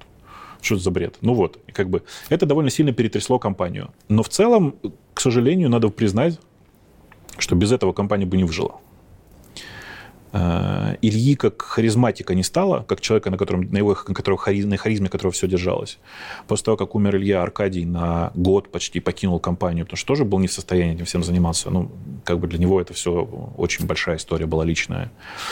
Э, и компания осталась, ну, практически без управления. Нужно было более жесткое управление, что, собственно говоря, и сделали тогда. Как ты думаешь, если бы... Как бы выглядел Яндекс сегодня, если бы Илья остался? Он бы отличался? Я думаю, что мы бы пришли в конечном итоге к тем же практикам, что и сейчас, просто, просто более мягкими темпами, Понятно. более человечными. И там было бы больше исключений. Сейчас, на самом деле, исключений практически не делается, потому что, ну, типа, э, когда ты строишь империю, ты стараешься сделать... Знаешь, империя, она всегда очень прусская немножко. Ты как бы вот это вот... Хорошо. Раз-два, раз-два, раз-два. Мы строим империю. Э, Илья всегда сильно больше человечным подходом был, поэтому было бы сильно больше исключений для разных людей сделано. И на самом деле, может быть, так и хуже было бы. Потому что ты, когда строишь империю, то действительно нужно быть вот таким немножко прусским, прусским генералом.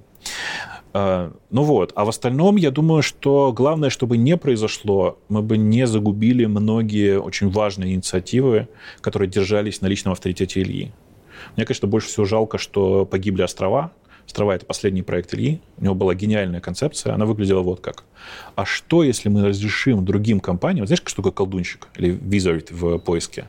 Ты пишешь э, авиабилеты Москва-Анталия, а тебе Google показывает формочку такую, которая написана авиабилеты Москва, Анталия, угу. как бы список авиабилетов, угу. тут же там кнопочка «Купить». Оно появилось не очень давно, на самом деле, э, но эм, концепция, которую Илья двигал в 2012-2013 году, ладно, мы двигали, на самом деле, там несколько людей было, которые двигали это вперед, это давайте сделаем такую систему разметки для чужих сайтов, чтобы такие формы прямо на поиске могли показывать и другие, другие производители, другие сайты. К сожалению, э, Илья этот проект анонсировал, потом, к сожалению, он умер. Первый заход на эту тему показал не рост показателей э, трафика генерации угу. всякого такого, а легкое падение, и в результате проект закопали. Это а, было слишком ново, наверное, на то время? Э, Или почему? почему? Да, это было слишком инновационно, а додержать этот проект до состояния «давайте будем все равно продолжать в некоторых нишах экспериментировать угу. и все такое», можно было только на личной харизме Ильи. Но как бы Ильи не стало, не стало вот того проекта. Очень жалко, очень обидно, потому что сейчас на самом деле, вот только сейчас, сколько прошло? Прошло 7 лет, 7, да? 8, 8 лет. Э, с момента, как его практически закопали, когда другие компании дошли до этого же, начали это же делать. Закрывающий вопрос про Яндекс. Мы его уже вскользь коснулись. Э, после ухода Ильи для меня кажется странным, очень странным, что после ухода Ильи э, в, в такой крупной компании, по факту, наверное, крупнейшая в России компания айтишная, которая ну, у всех наверное, возможно, да. Почему не появилось людей, которые были бы в составе управляющем и были бы яркими представителями этой компании? Это опять-таки возвращаясь к тому, что ты и Сибранд — это два самых ярких представителя, по которым знают все. Ты ушел, а Андрей тоже, возможно, скоро что-нибудь там куда-нибудь отойдет. Не и знаю, у Яндекса мне кажется, по факту... Мне кажется, Андрею хорошо в текущей позиции. Ну, тем не менее, э, у Яндекса нет человека, который бы основывал эту компанию и остался харизматичной персоной, ее представляющей. Как это было там, я не знаю, с Возником, с Дуровым, с, Дур... с Дуровыми, как это было там с Тиньковым, Тиньков это немножко не репрезентативно. То есть странно ну. видеть крупную компанию, у которых нету э, публичного человека, который представлял бы интересы всей компании. Это потому, что им был Илья, и никто не хочет занимать его место? Нет, это не по этой причине. Потому что в такой человек в корпорации это человек, который сейчас попытаюсь сформулировать, но просто пытаюсь сформулировать так, чтобы mm-hmm. никого не обидеть. Дело в том, что для того, чтобы находиться в этой позиции, нужно быть готовым к тому, что тебя будут ненавидеть с обеих сторон. Почему? Потому что ты не можешь быть публичным лицом компании, если ты, не, если ты постоянно не стараешься говорить правду. Огромное количество ребят, которые идут сейчас от Яндекса и от других, там, от Мейла и от других компаний, да, это ребята, которые несут корпоративную повестку. Они приходят и рассказывают, у нас все чудесно, у нас все замечательно. Ну, они могут нести негативный мининг этого всего. Но это не работает, потому что современное общество очень резко реагирует на вранье. Понимаешь?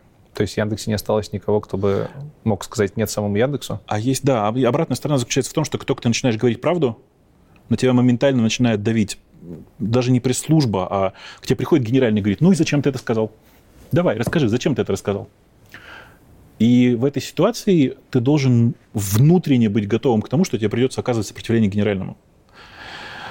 Ну, в корпорациях больших таких не бывает людей. И в Apple, кстати, тоже таких людей практически mm, нет. Статья на дело, отличного. Mm? Статья на дело, мне кажется, хороший пример того, как в Microsoft это сделали. Да, но он генеральный. Да. Понимаешь? Логично. Он может спорить только сам с собой. И с этой точки зрения Аркадий тоже очень долго, он как бы он не очень любит публичную работу, mm-hmm. но он каждый раз, когда он выходил, это было значимо. Каждый раз.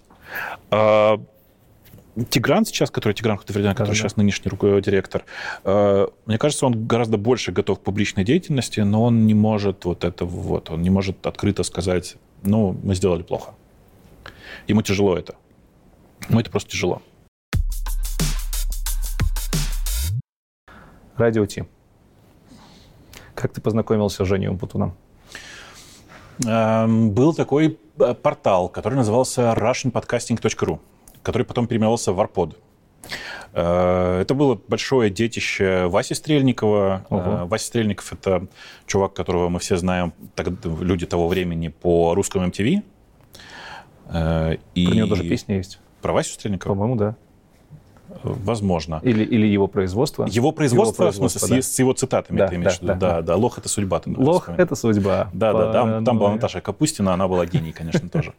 Да, так вот, эм, эта, вся эта движуха была вокруг создания русского подкастинга, который в Штатах тогда только начинал обороты, набирал обороты. Был Адам Керри, который сделал свой первый, наверное, подкаст, самый тоже ужасно длинный. Он существовал почти 10 лет, назывался, кстати, смешно, Daily Source Code назывался.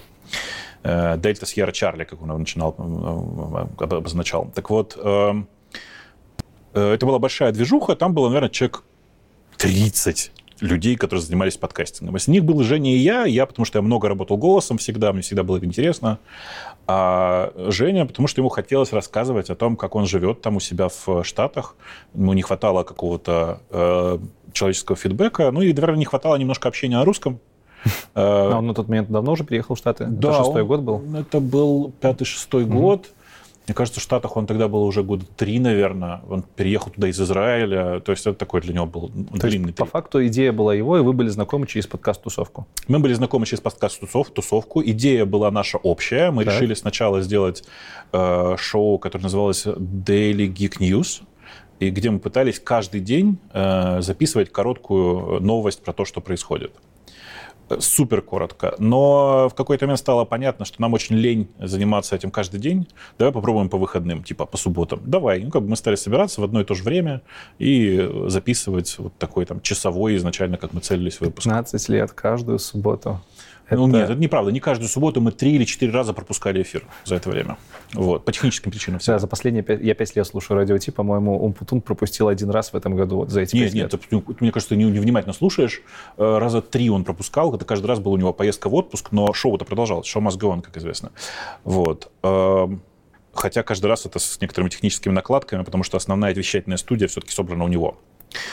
Э, вот, собственно говоря, примерно так это и началось. Э, мы просто сначала записывались офлайн, потом поняли, что, ой, так можно же попробовать онлайн записываться. Угу. Это было очень быстро, там, не знаю, за пару лет, наверное, мы дошли до чисто онлайновой э, записи. 2005 год, это было то время, когда подкастинг русскоязычный только зарождался, да? Ну да, конечно. То, то есть вы крупные в том числе, потому что вы были первыми, одними из первых. Я думаю, что...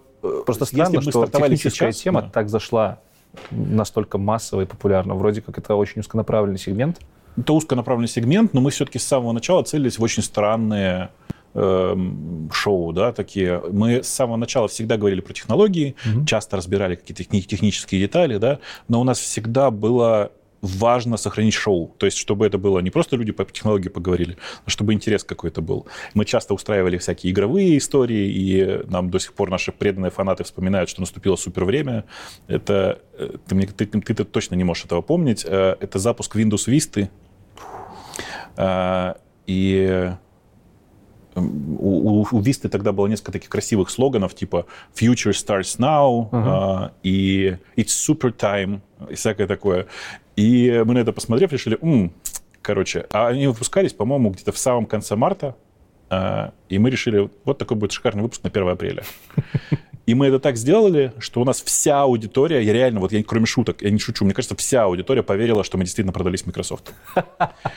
Потому что, ну, реально, ну, как бы мы, мы присыпали до слоганов, подмешали какой-то музычки, что-то еще, с восторгом обсуждали Windows Vista не, не натуральными этим самым рассказами. Ну, это был такой один из таких вот примеров того, как можно, типа, из этого делать шоу. И, и это постоянная история, в смысле, что нужно понимать, что мы, конечно, мы с Женей от природы люди с разными мнениями, но... Но это э, играет вам на руку. Да, Э, часто нам приходится договариваться, кто за, кто против будет, понимаешь? Да, да, я слышал. Но без этого не будет шоу. Да, потому что нам нужно, чтобы было шоу. Э, и я думаю, что это одна из причин, почему так получается. И это то, то, чего не делают другие ребята технические до сих пор. Совершенно зря. Они забывают, что люди приходят послушать не новости, потому что новости прочитать быстрее.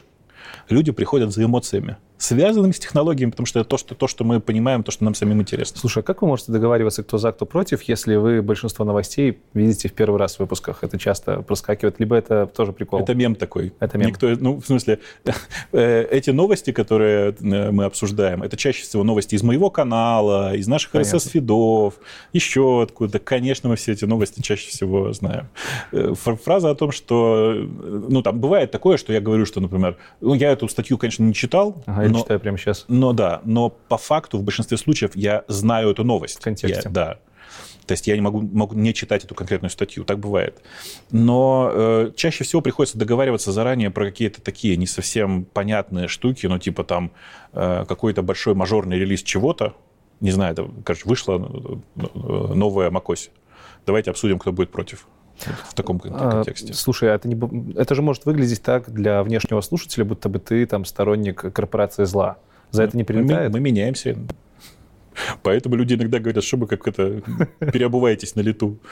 Э, самая частая история, вот мы буквально на днях вспоминали, как э, Жене пришлось ругать выпущенный э, Гуглом язык Go, на котором он пишет последние 7 лет. Как мне приходилось ругать докер, всякие такие штуки. Ну, то есть, типа, да, это иногда так работает. Но ну, нужно понимать, что это обычно вот первое появление или первые несколько заходов на какую-то историю. Потом это дальше чисто наше мнение настоящее. Что вас драйвает все эти 15 лет? Это же явно не денежная история. Это явно Очень уже... денежная история. Да? Хм, ты про это не говорил раньше. Ну, в смысле, ну, радио Ти неплохо зарабатывает. Нет, подожди, я видел ваши расценки на сайте, они вполне себе приемлемые. Это расценки на сайте для тех, кто не помнит, что у нас есть пре- и пост-ролл, выкупленный на последние годы э, компании Digital Ocean. Digital Ocean, да. И там прям нормальные деньги. Все, вопросов нет. Но, э, Но драйвит нас, конечно, не деньги. деньги. Драйвит нас, конечно, не деньги, mm-hmm. да. В смысле, что э, никто из нас на самом деле не смотрит на это как на деньги для нас, для всех, это э, ну, возможность повлиять на людей вокруг, наверное, э, так, чтобы мир, в котором мы живем, был интереснее. Ну, та, так, хорошо. Интереснее, понимаешь, да? Не в смысле лучше да, как-то, да, в смысле да. интереснее. И часто это возможность просто, ну, э, большому количеству людей рассказать что-то интересное. Такое тоже не часто случается. И при этом это, кроме всего прочего, еще тусовка наша. Вот это небольшая тусовка тех людей, которые э, это делают. Ведущих, да, тех, кто делают. Это, тех, которые делают. И она чуть шире, потому что есть еще слушатели, которые с нами последние там, 10-15 лет. Мы их многих знаем лично. Э, и часто, когда ты что-то говоришь, и когда я что-то говорю в микрофон, я представляю себе конкретного человека, которому я это рассказываю. Да. Это не обязательно там Женя, это вполне возможно, может быть, там какой-то, не знаю, э, чувак, который часто бывал у нас в чате, и которому ты начинаешь объяснять, что происходит. То есть э, это тусовка такая. Насколько вы были готовы к тому, что вы вырастите целое поколение? Ну, не, ну, конечно, нет. Никто про это не думал. Это как-нибудь бьет по голове? Э, это бьет по голове, когда к тебе подходит на улице девочка и говорит, ой, спасибо, я выросла на вашем шоу, и ты начинаешь краснеть, бледнеть, зеленеть, потому что не знаешь, как отреагировать. Вот э, в этот момент да. Э, или, ну, можно, кстати, я хочу обратиться к, это, к, это, обратиться к своей целевой аудитории и честно рассказать, ребята, перестаньте ко мне подходить в туалете хотя бы, пожалуйста. Это каждый раз выглядит очень нелепо. Подождите, пока я выйду из него. Да, поддержать Бобок пока сам может. Да, а, вот. Ну, потому что я просто тут же вспоминаю момент, когда ко мне подошли и попытались задать вопросы по радио Ти, когда я стоял у писсуара, и это была реальная история, да. Офигеть. А... То есть эти мемы вот про питонистов, которые подходят в туалете и говорят, в, с питоном это 16 году, да, в 16 году мы проводили одну из конференций, э, и там был Аркадий Юрьевич Волош, который mm-hmm. тоже там выступал. Э, и он меня научил, что, говорит, я, говорит, тоже такую проблему ставил. Он просто увидел человека, который подошел ко мне и просто он меня научил. Говорит, ты в кабинке ходи. Ну да, резонно. А, это для меня неожиданная для меня мудрость была, особенно от такого человека. Вот. Но по факту, да, вот как бы это, это штука, которая, которую никто не ожидал, и а, ну, она нам не нужна на самом деле. Ни мне, ни Жене, никому. Ну, ты же понимаешь, что без нее не получится. В смысле, без нее а, невозможно. Это часть Да-да-да. В смысле, не нужда, это не означает, что она нам как-то мешает, портит что-то. Нет. Она вызывает покраснение на лице, но это ничего страшного, в конце концов. Да. Э, э, и к этому нельзя подготовиться никогда. Вот. Э, но при этом, да, я понимаю, что это важная штука, потому что я вспоминаю себя и вспоминаю, что у меня тоже были какие-то кумиры, и я тоже хотел, хотел бы там к ним подойти в туалете, наверное. Но я просто в туалете этого не делал никогда. Но, но тем не менее, Пожалуйста, я вас очень прошу, не в туалете. ну да, но, э, по факту вот э, это такая часть этой э, деятельности. Мы, конечно, никто из нас не был к этому готов. Никто всерьез про это даже и не думал. Тут знаешь, какой интересный вопрос? Насколько вообще вся история с радио Ти влияет на мою работу? Я про это как-то в какой-то момент вообще когда-то вообще не думал, а потом до меня внезапно дошло, например, что большое количество людей шли работать в Яндекс, или люди, которые работают здесь, это люди, которые слушают наш шоу. Да. А, и это довольно интересно. прикольно. Это довольно прикольно. Я, я не очень понимаю, как это влияет одно на другое, потому что ко мне иногда приходили ребята, например, из Яндекса со словами «Э, «ты все не так рассказываешь, на самом деле у нас вот в этом продукте все совсем по-другому», или «у нас вообще другая команда» и все такое. А, то есть как бы люди, которые чувствовали какую-то здесь, даже не то, что фальш, а какое-то мое незнание, и это тоже нормальная история. Вот. Но в целом я пока не могу там для себя четко сформулировать, как одно на другое влияет. В смысле, я уверен, что, наверное, скорее позитивно, но я не могу сформулировать, как именно. А одно на другое, что другое это что? То есть, понятное дело, что ты, как представитель компании, в которой работаешь, привлекаешь сотрудников в нее. Но видишь, привлечение сотрудников не является моей должностной обязанностью. Это side effect. Да, люди хотят бы... с тобой работать. Да-да-да. Тут, видишь, тут есть важный момент, что люди хотят работать с Бобуком из Радио Ти. Все-таки а, не надо забывать, что для нас, для всех, это во многом образ. И э, Женя, который в, вообще-то, в принципе, в подкасте довольно добрый чувак, на работе довольно жесткий. Ну, не, ну у него и я тоже по истории. Да. И я тоже на работе часто угу. довольно жесткий. То есть ожидания и... не совпадают с реальностью иногда. Ну, и да. это может ну, И в моей жизни было несколько случаев, когда человек приходил э, после того, как... Э, в смысле, приходил... Э, давай так, э, было несколько людей, которых я увольнял, которые мне в процессе увольнения говорили, а в подкасте это казалось, что ты вообще такой добряк-добряк прямо. Ну, это неуважение. Ну, это типа Ну, когда, когда, тебя уважают, когда тебя увольняют, ты часто не, не уважаешь человека, который тебя увольняет. Это нормально первая реакция всегда... А тебя самого дискомфорт, дискомфорте, что тебя как подкастера воспринимают не так, как специалиста? Это, ну вот кроме вот таких вот У меня моментов, нет в этом месте дискомфорта, у меня есть другое. Э, мне кажется, что меня, меня очень пугают люди, которые не понимают, что публичная деятельность и глубокая работа в компании — это разные вещи. Угу. Вот человек, который надеется, что э, ну, давай так, э, какой, какой пример какой-нибудь возьмем, э, прям попаршивей. Э, люди, которые искренне думают, что Бузова на сцене и Бузова дома – это один и тот же человек. Это разные люди. Если бы она такой дома была, она бы на стройке умерла в детстве еще, ну, я да, думаю, да. прыгая через гаражи, ну что-нибудь такое. То есть нет, это как бы одно дело, это то, какой ты публичный образ создаешь, причем это не обязательно целенаправленное действие, это просто иногда так складывается. А другое это какой-то в жизни. И люди, которые искренне думают, что э, я в радиоте и я в работе это один и тот же человек, меня немножко пугают. Поэтому, когда люди хотят со мной работать, это нормально. Нужно делать скидку на то, что в реальной жизни я могу быть совсем другим человеком. Не, ладно, не совсем. Нам 80% одно и то же, но 20% это очень большая разница. Хорошо. Имеет место быть. Угу. Запомнили. Я надеюсь, да. Немножко про цифры. Э, сколько слушателей прослушивают выпуски там, последнее время? цифрах? Я думаю, что мы довольно стабильны, и у нас где-то примерно полумиллионная аудитория. Это в месяц, в неделю? Это в месяц. месяц. Ну, типа, это совокупная... Давай так, это э, а, аудитория хорошего нашего выпуска. Где-то примерно это около полумиллиона. как много. Это очень много, но нужно понимать, что мы при этом никогда не так, так, такие цифры не выставляем на, наружу как показатель. Когда к нам приходят рекламодатели, мы говорим, ребят, ну, смотрите, у нас есть статистика сайта, статистика скачивания пла, еще какая-то ерунда, и огромный поток того, что мы не можем посчитать. Потому что ну, я вчера тебе, по-моему, рассказывал, у нас э, огромное количество людей, которые скачивают наши выпуски в вегетом. Ты не знаешь, послушал он или нет. Ты не знаешь вообще, настоящий это пользователь или это скрипты какие-то непонятные. Mm-hmm. И поэтому их не надо считать как таковых. Э, поэтому мы смотрим на какую-нибудь статистику Apple, которая для нас не является ключевой платформой, и называем цифры обычно оттуда. Они там всегда у нас, не знаю, раз в 10, наверное, меньше. А полмиллиона откуда? Это те цифры, которые мы посчитали по разным способам, посчитав, например, что э, вегет, который регулярно случается с примерно одного и того же айпишника, это настоящий слушатель. Логично. Ну и мы видим, видишь, как это работает с другими аудиториями, в смысле с другими, там, например, как это выглядит с другими техническими подкастами по конверсии в сайт, еще mm-hmm. во что-то.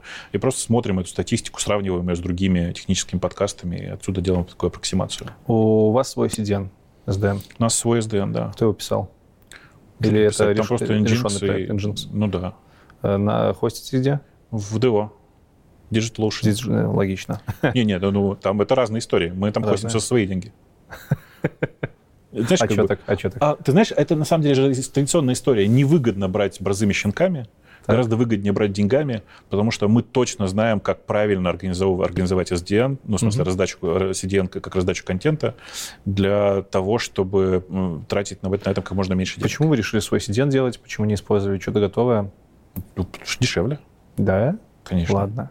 Конечно. Есть же и бесплатные сервисы хорошие. Нет? Они не хорошие? Бесплатные сервисы, которые э, каждую неделю будут готовы э, держать э, полмиллиона скачиваний да, согласен. файла mp3-шного на 3-4 часа иногда. Ну ладно, на 2, на 3. То есть это необходимость? Но с самого начала это была необходимость, потому что никто наших нагрузок не выдерживал. Сейчас, наверное, можно было положить в Anchor, в смысле в mm-hmm. Spotify этот самый сервис. Но мы никогда не знаем, там такая политика довольно хитрая. Возможно, что эти ребята скоро начнут подкладывать пре- и пост-роллы в, в рекламные в это все. И ну, нам это зачем? Своя рекламная модель. Расскажи, как вы познакомились... Нет, давай так. Расскажи, как вам пришел Сергей Петренко, АК Грей. Потому что подкаст два айтишника, суровых айтишника, и тут приходит вроде как менеджер. Он маркетолог скорее, да. Маркетолог. А, да история довольно простая. Вы Просто в Яндексе были, да? А, да, мы с ним работали в Яндексе, но надо сказать, что мы знакомы в основном по подкасту. Мы по работе не пересекались. О, Но он же был директором Украины, и, и все. Он довольно публичный чувак, который умеет неплохо говорить и рассказывать про разные технологии. У него был блог, у него был огромный форум его, который назывался Search Engines, который он продал, кстати. Э, и где-то просто на фоне этого мы начали общаться, он начал заходить в подкаст э, там раз в какое-то время, потом постепенно все чаще и чаще, и мне кажется, что он сейчас очень хорошо в этой нашей тусовочке. Но он сейчас воспринимается как один из Да, да, так и есть, так и есть. Так и есть. Так и есть. Ну, мы, давай так, мы обычно считаем, что у нас ведущих обычно в эфире примерно четверо. Норма — это когда нас четверо. Сейчас бывает четверо-пятеро, в зависимости от ситуации. Я думал, пятеро. Нет, изначально нас было двое, потом нас стало, стало трое, потом mm-hmm. мы решили, что нам не хватает разбавить еще каким-то более лайтовым взглядом для шоу. Девушек. И так появились девушки, но девушки появились не по сексистской причине, не потому что им дают девушки, а потому что хотелось более лайтового подхода, и была э, девочка Оля из Перми, которая была в подкастерской тусовке, которая сказала, я к вам хочу, у меня муж вас слушает, и вообще я тоже бы хотела про это разговаривать. Почему с девочками так сложно? Почему они постоянно меняются? Вот Ксюша, наверное, самый долгоживущий у вас. Ты знаешь, это удивительная история, но причина, то она... причина очень простая. Была Попадает. девочка Оля э, Ляпка, да, которая так. появилась, но потом она вышла замуж и перестала записывать подкасты. Угу. Была девочка Марина, которая э, приходила к нам Э, и познакомилась с одним из наших слушателей, вышла замуж и перестала записывать подкасты. Э, была э, девушка Молодые. Саша Лавале, которая замуж не вышла, но родила и перестала участвовать в подкасте. А Ксюша потрясающе устойчивый персонаж. Во-первых, она уже была замужем. О, отлично. И, ну, как бы ее действительно глубокое увлечение связано с программированием. Для всех остальных это было такое там что-то про технологии, про сервисы поговорить. А, а она же правда программист большой, в смысле. Она еще прям... и в Фейсбуке к тому же. Ну, э, Помо... да, она в Фейсбуке, да. Она в Фейсбуке, э, и она когда-то из Parallels, э, и, и, в принципе, она прям большой программист, ну, угу. там, серьезный. Вот. И поэтому ей с нами комфортно, нам с ней комфортно. Ей не очень удобно, конечно, потому что у нее тоже семья, там все такое, и холодильник, который гудит, э, и вообще она живет в Калифорнии, и ей самое неудобное время вот это наше. Купите ей нормальный микрофон. Мы купили ей давно нормальный микрофон, но это как бы не всегда помогает. Ну вот, но э, несмотря на то, что ей неудобнее всех, вот она с нами уже последние много лет, и, не знаю, мне кажется, мы все очень рады этому. Э, вроде как полный комплект, вроде как mm-hmm. всех хватает, появляется Леша. Как, как Леша залетел в тусовку? Um, ну, это очень, очень простая история. Кто-то из нас отсутствовал, кажется, то ли я, то ли Женя. Я, кажется, отсутствовал.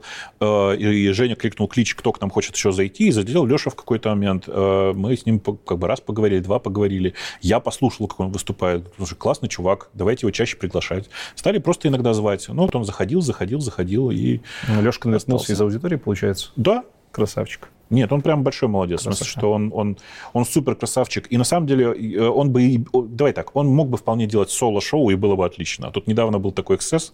Э, никто из нас не смог прийти, да, я помню. и он делал соло-шоу. Я помню. Я с удовольствием послушал. Прям да. молодец. Он прям... Ну, мне кажется, жалко, что он не делает соло ничего, но... Видишь, как бы из нас из всех соло продолжая, продолжает делать сейчас только Женя. Да, а, кстати, он же, он же это соло, наверное, делает с самого начала. Да, с 2004 года. Блок по Мистер даже, да. Иногда да. послушаю.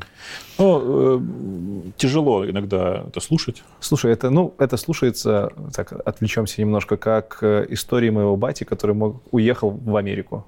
Вот у меня есть батя, который живет здесь, а тут есть батя, который уехал, и я иногда мачу. Вот для меня.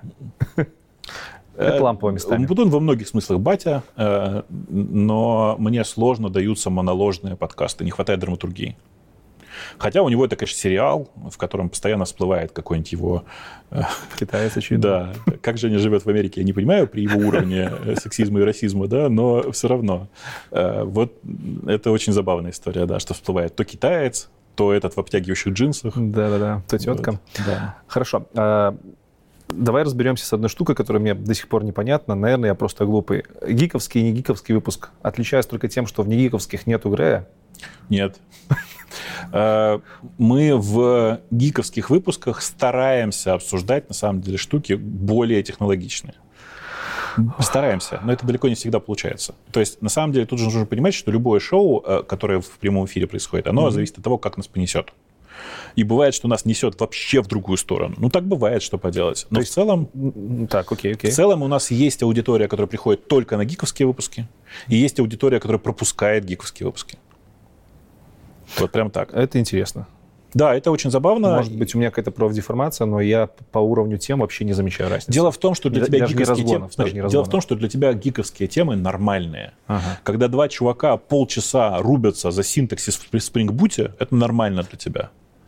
А э, ну, понимаешь, для большинства аудитории нет. Разгонами в обычных выпусках вы часто опускаетесь на уровень гиковского. Бывает, быть, поэтому. Бывает, да. да, бывает. Но в целом гиковский выпуск обычно это выпуск более... Короче, темы чуть более, более сложнее. Чуть более технические, да. Хорошо.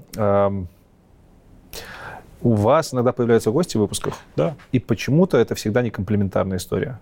Почему так получается? В смысле, почему это всегда не самые приятные люди? Э, У нас бывали приятные люди. Я не могу говорить за все выпуски, но, по крайней мере, то, что в голове отложилось, это избиение э, дядьками новичков. Дело вот в чем. Душните смотри, немножко. Сейчас, смотри, значит, тут дело вот в чем.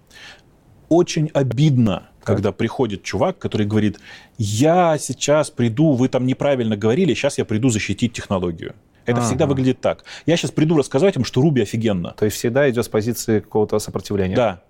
Mm-hmm. Не всегда, а в большинстве случаев, mm-hmm. поэтому и запоминается. И приходит чувак, и я ох, прямо искренне хочу. Ох, про Руби ты вспомнил, это был мой знакомый хороший Валик он, он хороший парень, но видно, что аргументы, которые он приводит, это просто, ну, это просто трэш. Прости, просто, пожалуйста. ты понимал, чувак в жизни давным-давно программирует на Руби. У него компания 70 Руби разработчиков. Он очень комплементарный парень в жизни.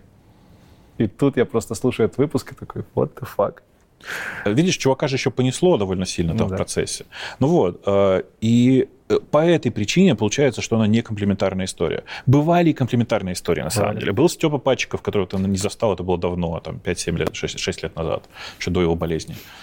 Вот. Э, ну, как бы были разные люди, которые значимые, большие, и которые умеют рассказывать про то, что они делают. Почему вы с ними не созваниваетесь заранее, не обсуждаете тему? Чтобы это выглядело, ну, типа, как, как шоу. То есть гости выбиваются из общего потока мое субъективное мнение. Гости Вы делаете бывает. шоу, это классное шоу, а потом залетает гость, и ты такой, блин, я промотал. Ну, потому что опять сейчас будет какой-нибудь разгон, как пацана опять унизили, потому что пацан сам лох, и значит, зачем мне это слушать? Ну, э, Почему слушай, не ну, созваниваться, не договариваться, тоже там не обсуждать, ну, что будем... Ну, как? Как? Ну, это типа, сложно? Ты понимаешь, да, во-первых, это сложно для самих людей, так. они часто еще и сами по себе опаздывают. Он говорит, приходи к 11.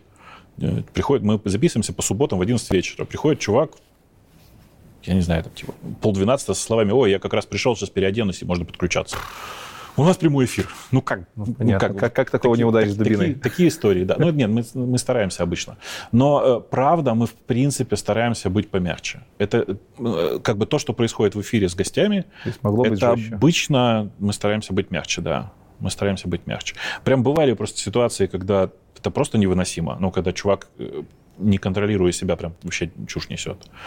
Вот. Э, но в целом это вообще обычная проблема. Дело в том, что это вот то, про что я начинал с самого начала говорить тебе, что людям со стороны кажется, что разговаривать в микрофон легко. Сейчас я приду и им все расскажу. И они не готовятся. Они не готовятся к тому, что они придут в прямой эфир. А следовало бы. Ну да. И как бы следствием этого является тот факт, что это выглядит вот так стрёмно для них. У нас при этом нет, на самом деле, самостоятельной цели приводить гостей. Э, просто вот по этой причине, потому что, на самом деле, это большая подготовка. Тебе нужно научиться говорить в прямом эфире. Здесь ничего нельзя будет вырезать. Нас в эфире, в прямом эфире слушает, там, не знаю, ну, 6-8 тысяч человек. Э, и понятно же, что ты как бы хоть завырезайся, но если ты что-то сболтнул лишнего, то оно как бы утечет наружу. Ну вот. Э, при этом у нас, э, если честно, не такая, не то чтобы там большой завал с э, гостями. У нас огромный поток писем со словами. Знаешь, это последнее время участилось. Здравствуйте, я Марина, я представляю технического директора компании Блаблафон. Да, знакомый. Он вот замечательный спикер и был бы не против поучаствовать в вашем шоу. Ну, как бы, во-первых, напиши сам, если ты не против. Во-вторых, как бы, о чем с ним разговаривать? Ну, он, же в Форбсе. Он нас не слушает. Он же в Форбсе, а вы нет. Ну, во-первых, я тоже да. А во-вторых, какой смысл? Ну, как, как подкаст. А, окей. Это во-первых. А во-вторых, э, я знаю, как попадает в Forbes. Э, и в-третьих, то, что человек в Форбсе, не означает, что он интересен как собеседник. Понятно. И это как бы неприятная история. Ну вот, э, и вот таких предложений навалом. А типа ребят, которые хотят прийти и рассказать про свою технологию, на самом деле практически нет. И мы, знаешь, часто бывает, мы обсуждаем какую-то технологию, думаем, о, смотри, смотри, вот тут чувак, который делает эту технологию русскоязычный, давай его позовем. Мы приходим звать, а он такой, ну, да я что-то не могу, я стесняюсь, я не могу. И у меня максимальное уважение к таким людям, потому что он понимает, что он не может. Это окей что-то не мочь не окей, это когда ты уверен, что ты это можешь сделать, а ты ничего не можешь. Вот как бы вот эта проблема. Когда вас не станет? Через лет 50 мы будем, лет, мы будем петь голосами моих детей. Жесткая формулировка, но все равно. Да. Длинный подкаст, э, вы постоянно ротируетесь. Будет ли жить подкаст без вас? Не обязательно. Когда вы уйдете, кому-то надоест. А что, Леша у нас сильно мало моложе. Леша нас сильно моложе, и он максимально быстро нас заменит всех. То есть, конечно, нет, давай так. Женю заменить легко, меня сложно. Тут причина очень простая. Ну, что там, Женя бубнит и бубнит, а я там подрываю постоянно. И нужно человека, который подрывать будет. Это шутка сейчас была, конечно. Э, э, и ну, нужен будет человек, который занимается подрывами. Ну, таких людей тоже есть в интернете. Что? Это же все, все вокруг. А вы вообще думали об этом? Нет. Окей. Нет, мы, мы, мы этим не, не заняты никак. Э, и есть у меня такая формулировка неприятная про то, что современный мир так устроен, что ни нам, ни тем более вам пенсия не светит. В том смысле, то есть что... подкастинг может вымереть через какое-то время. Ты об этом? Нет. Либо такой Я формат? пытаюсь сказать, что э, нет такого времени, когда мы такие, фу, ну ладно, мы на пенсию больше не будем заниматься этой ерундой. К сожалению, мы Логично. этой ерундой будем заниматься всю жизнь. И вы тоже. И исходя из этого, ну, сейчас пока рановато про это думать. Все-таки как бы еще какое-то количество жизни хочется впереди увидеть. А там ближе к концу надо будет, да, ну, как бы настроить каких-то преемников, чтобы они там быстро, лет за 10 подхватили все это. Хорошо, у тебя... Я все надеюсь, что мы в видео уйдем когда-то рано или поздно. Да ладно. Че? У вас попытки, по-моему, последние лет 10. Э, Женя очень не любит быть э, лицом мне все равно. Так он же может там замотать во что-нибудь или еще что. Я все говорю, что сейчас вот э, я... Шляпу доноса. Я в, на в прошлом выпуске подсадил его на VR, он наконец-то купил себе э, квест второй, распробовал, и я надеюсь, что мы, я его нас научу. Э, там можно из Мерсида сделать э, VR-камеру, угу. она будет передвиж... передавать движение его головы, но вместо него будет аватар. И Слушай, это уже это будет норм. прикольно. Да, я думаю, что это прям будет то, что надо. А зачем вам видеоформат? Слушай, э, аудитория новая. Во-первых, это новая аудитория. Во-вторых, э, потому что большое количество ребят в возрасте 15-20 хотели бы, чтобы э, э, то, что обсуждается сейчас, было на экране. И нужен будет живой человек, ну, я обычно таких людей называю оператор эфира, mm-hmm. да, это человек, который, мы обсуждаем какой-то сайт, он этот сайт крутит, там, показывает. Слушай, ну, а есть примеры кого-нибудь, кто делает это успешно в русскоязычном сегменте? А, нет, но зачем смотреть на русскоязычный сегмент? Ну, не в русскоязычном? А, смотри, есть Лео Лапорт, который последние много лет делает This Week in Tech, mm-hmm. это подкаст, который делается с видеоформатом давно уже довольно. У него подкаст, большая часть аудитории это аудио, и рассчитывается все на аудио. Подкаст офлайн либо онлайн? Он офлайн. Он, он, один. Он, он один. Он, ну, у него сеть из This Week in что-нибудь. Он один в кадре? Он один в кадре, да. Okay. Mm. Э, ну вот, это с одной стороны. С другой стороны, я напомню на всякий случай, что большая часть людей Джо Рогана слушают в аудиоформате. Так. Но видео — это тоже важный способ его потребления. Но это же другое, у него офлайн интервью. Это, это интервью полноценное. Это можно... Это не всегда бы... интервью. Это не всегда интервью. Сделать интересно в онлайне очень сложно. А, Тупо с точки для зрения этого нужен, Смотри, да, ты прав, но для этого нужен человек, который будет заниматься тем, что делает это онлайн. И Оператор. одна из причин, почему у нас сейчас это не так, потому что кто-то из нас, либо я, либо Сережа, либо еще кто-то, должны будут переключиться на управление эфиром. Угу И это как бы не то, что получается прямо сейчас. Ну, не то, что, не то, что хочется прямо сейчас. Если мы найдем человека, который будет готов заниматься нашими онлайн-эфирами, то я думаю, что мы так, и так, так или иначе это сделаем. Потому что ну, это просто другой Э, другой уровень, наверное. Чтобы прикольно. там сейчас не было э, э, разрыва у ребят, вы его ищете целенаправленно сейчас, либо вы это просто было бы это неплохо? фоновые, фоновые поиски последний год, наверное. Фоновые поиски. Типа, то, то есть... Это должен быть технарь, человек, который понимает в технологиях, человек, который одновременно готов заниматься видео mm-hmm. и всяким таким, и который готов будет нас слушать, но, скорее всего, молчать, потому что ему ну, не будет торчать в кадре, скорее всего. Но его работа будет, тем не менее, огромной, потому что это в момент, когда обсуждается статья, показать что-то из этой статьи, когда мы обсуждаем какие-то гаджеты, показать фоточки или куски куски видео с, эти, с, этих, с этим этим самым. То есть, типа, вот... Ну, понятно. Ну, короче, пока что немножко ленитесь. Да, мы пока не... У вас огромная аудитория, я думаю, если захотите, найдете быстро. Да, наверное, но у нас нет, там, нет самоцели в этом месте. Угу. И повторюсь еще раз, когда один из основных участников шоу категорически не хочет показывать свое лицо, знаешь, такое. Черный квадрат Путуна. Да. Так, э, у тебя, кроме радио Ти, были еще начинания в разных штуках по подкастингу? Ну, да, но постепенно они все, слава богу, вымерли. Я просто хочу быстренько пробежаться, потому что нашел, и ты прокомментируешь, что это было. Э, нерегулярный ежедневный, еженедельный подкаст, ежедневный будильник. Это такой формат был очень, очень забавный, мне кажется. У меня в жизни очень много музыки. Так. Э, большая часть этой музыки никто, кроме меня, ну, в смысле, никто, кроме меня, еще там 300 человек, которые слушают эту музыку, не слышал. И это был супер простой формат, когда я с утра попивая кофеечек, реально это был, именно так выглядел продакшн. С утра попивая кофеечек, я наговаривал там некоторое количество слов про то, что вот сегодня такое число, э, вообще на улице просто зашибись. Ну и что-то я вчера вот походил чуть-чуть, три минуты, короче, речи, и вот вам музычка на сегодня, ставил какую-то композицию, и все, это был весь подкаст. Заходил? Э, это была не очень большая аудитория, наверное, там 1015-20, угу. может быть. Но не очень большая, нормально. По тем временам это была большая аудитория, да. безусловно. Но видишь, тогда ежедневных подкастов практически не было. Но это сложная тема. Вот. Да, ну и нужно понимать, что когда ты это делаешь там с записью 3-5 минут, это значит, что ты 10-15 минут утром тратишь на этот Понятно. процесс. Это довольно много. Вот. Э, Подкаст 18+.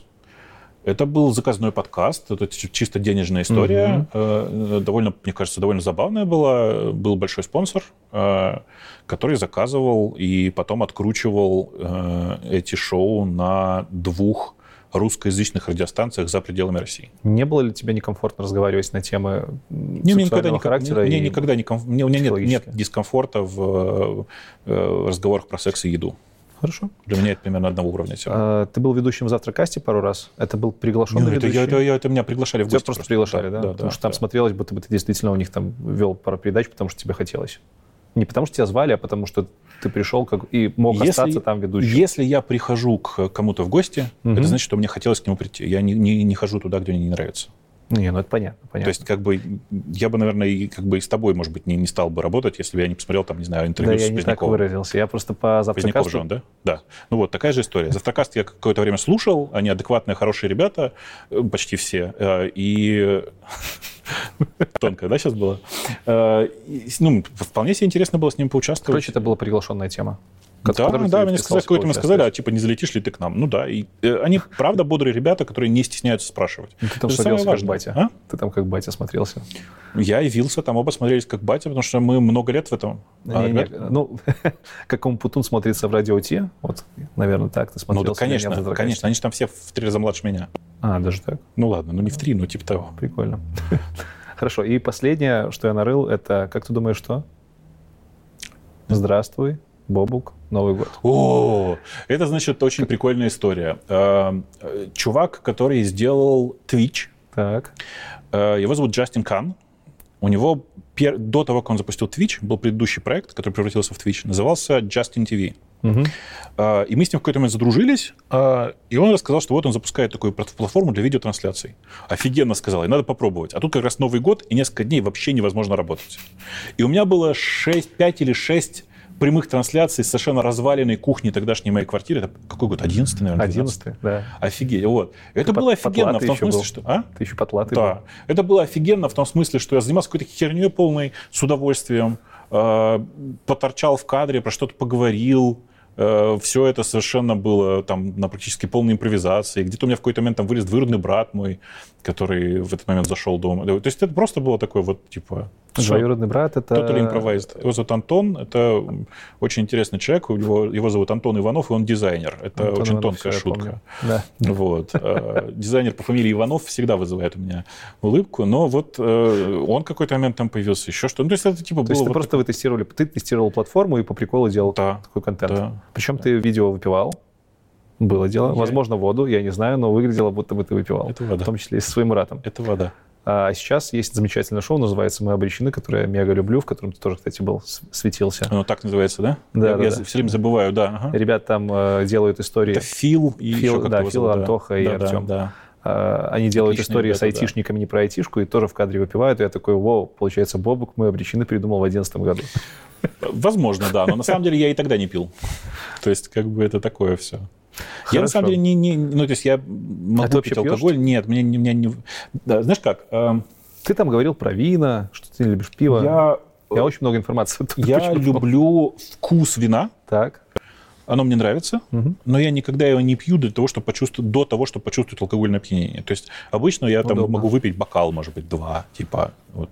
А масса большая. Пик, пик Балмера это твоя Пик Балмера дальше. Нет, ну в смысле нет. Ну в смысле ты его испытываешь? Нет, я не... Э, давай так э, у меня, знаешь, есть друзья, которые слушают иногда вот эту мою странную музыку и говорят, о, наверное, это под наркотой придумано. Я говорю, чувак, ничего нельзя придумать в измененном состоянии сознания.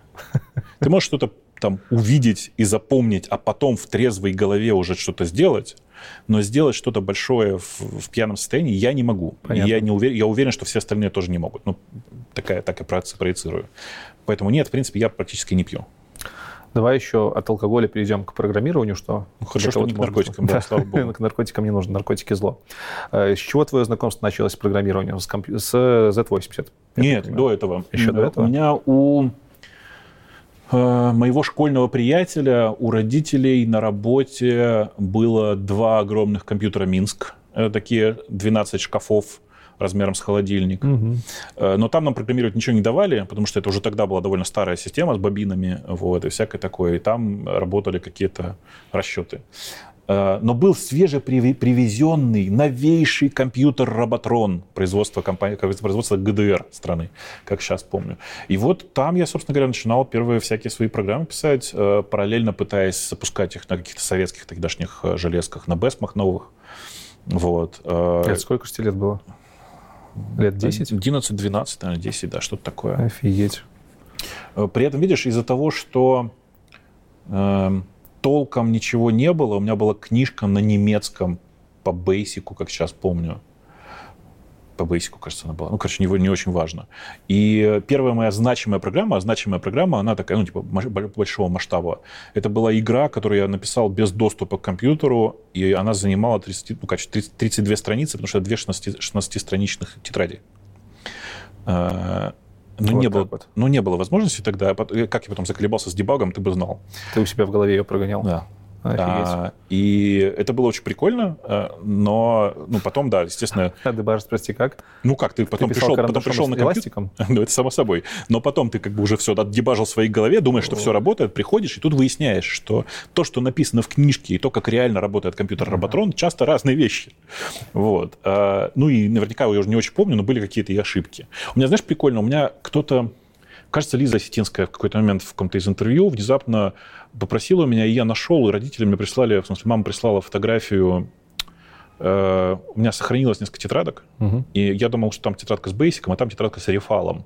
Рефал, знаешь, что такое? Не, я слышал краем Советский уха. такой, один из советских языков программирования такой. Вот. Это, конечно, просто было удивительно. У меня там есть кусок страницы с рефалом до сих пор. Где-то, где-то скриншот есть. Вот, скриншот, фотография страницы. Э, то есть вот это так вот примерно началось с э, написания программ на бумажке, о том, что нет доступа к компьютеру. У меня доступ к компьютеру был пару часов, наверное, в день, в лучшем случае. Да во что это вылилось сейчас с точки зрения твоих профессиональных интересов в разработке? В смысле, что меня сейчас больше всего да. интересует? Э, ну, мне кажется, что меня интересует все. Знаешь, как я люблю говорить, если нужно сконцентрироваться, давайте сконцентрируемся на всем. Но есть области, в которых я по-прежнему плох, и это прямо вот с детства. Мне всегда очень плохо с интерфейсами и с интерфейсной работой. Вообще все, что касается фронтенда, это прям не мое. Ну вот как бы я достаточно хорошо понимаю эти технологии, я вроде бы глубоко понимаю, как это все работает, но писать мне это прямо угу. претит, не, не могу. Вот. Э, и, ну, как какие-то вот такие штуки, связанные с пользовательским интерфейсом, я в этом всегда плохо еще и потому, что я как пользователь осознаю, насколько плохо то, что я делаю. Достаточно самокритично. Да. А, ну вот, а если сделать как бы там шаг в сторону того, что мне интересно, мне всегда были, были интересны темы, связанные с э, хитрыми алгоритмами, в смысле с алгоритмами, которые что-то делают не очень стандартным образом, и получается хороший результат. Поэтому, например, у меня есть там когда-то написанный свой алгоритм сортировки, например, какой-то. Непонятно зачем, мне это было нужно, но тем не менее. Сейчас так, квикс... сейчас так квиксорта всем хватает. Сейчас, ну, это типа примерно квиксорт в результате квиксорт. оказалось, угу. да. Вот. Э, и, ну, какие-то такие вот штуки, которые, про которые ты смотришь, думаешь, о, вот это я ничего себе наколбасил-то, вот это вот нормально работает. Э, меня потом в какой-то момент начали активно интересовать темы, связанные с искусственным интеллектом, причем мне очень не нравится термин искусственный интеллект, это все машинное обучение на самом деле, да. А искусственный интеллект — это просто buzzword.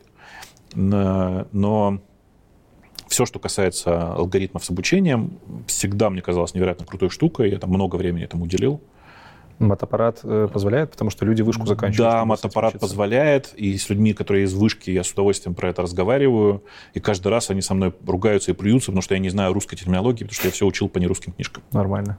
Вот. Но у меня ушло много времени, и э, я помню время, когда у меня 4 часа в день занимало, занимало, э, как бы у меня было такое, знаешь, я приходил домой, у меня было в календаре написано, написано математика. Я в школе столько не учился, сколько я учился в эти годы с точки зрения математики, потому что очень тяжело давалось. Э, потому что не было базы, которая была необходима. Вот. Э, и, ну, тем не менее, как-то это удалось прокопать. И мотоаппарата хватает. Благо, ну, на самом деле, сейчас этот мотоаппарат и не нужен в текущем виде. Потому что мы, на самом деле, все пришли к тому, что нынешнее поколение машинного обучения — это, на самом деле, во многом передвижение блоков, в смысле выбор mm-hmm. правильный. Высокий уровень абстракции. Да. Типа мы просто вышли на следующий уровень абстракции, в котором вся математика базовая уже, в принципе, как бы готова и понятна, и дальше ты уже как бы придумаешь конфигурацию. В случае с нейронками вообще это все элементарно. Ты просто придумаешь конфигурацию сети, по большому счету. По большому счету вся твоя работа в этом. Не, ну модели тебе не нужно придумывать, за них тебя их за тебя уже придумали. Тебе ну, нужно только уметь да, обучать. Или да, об этом? Ну, типа, ну, там в смысле, что тебе нужно понимать, как работает сигмоид при актив... в активаторе и всякие такие штуки.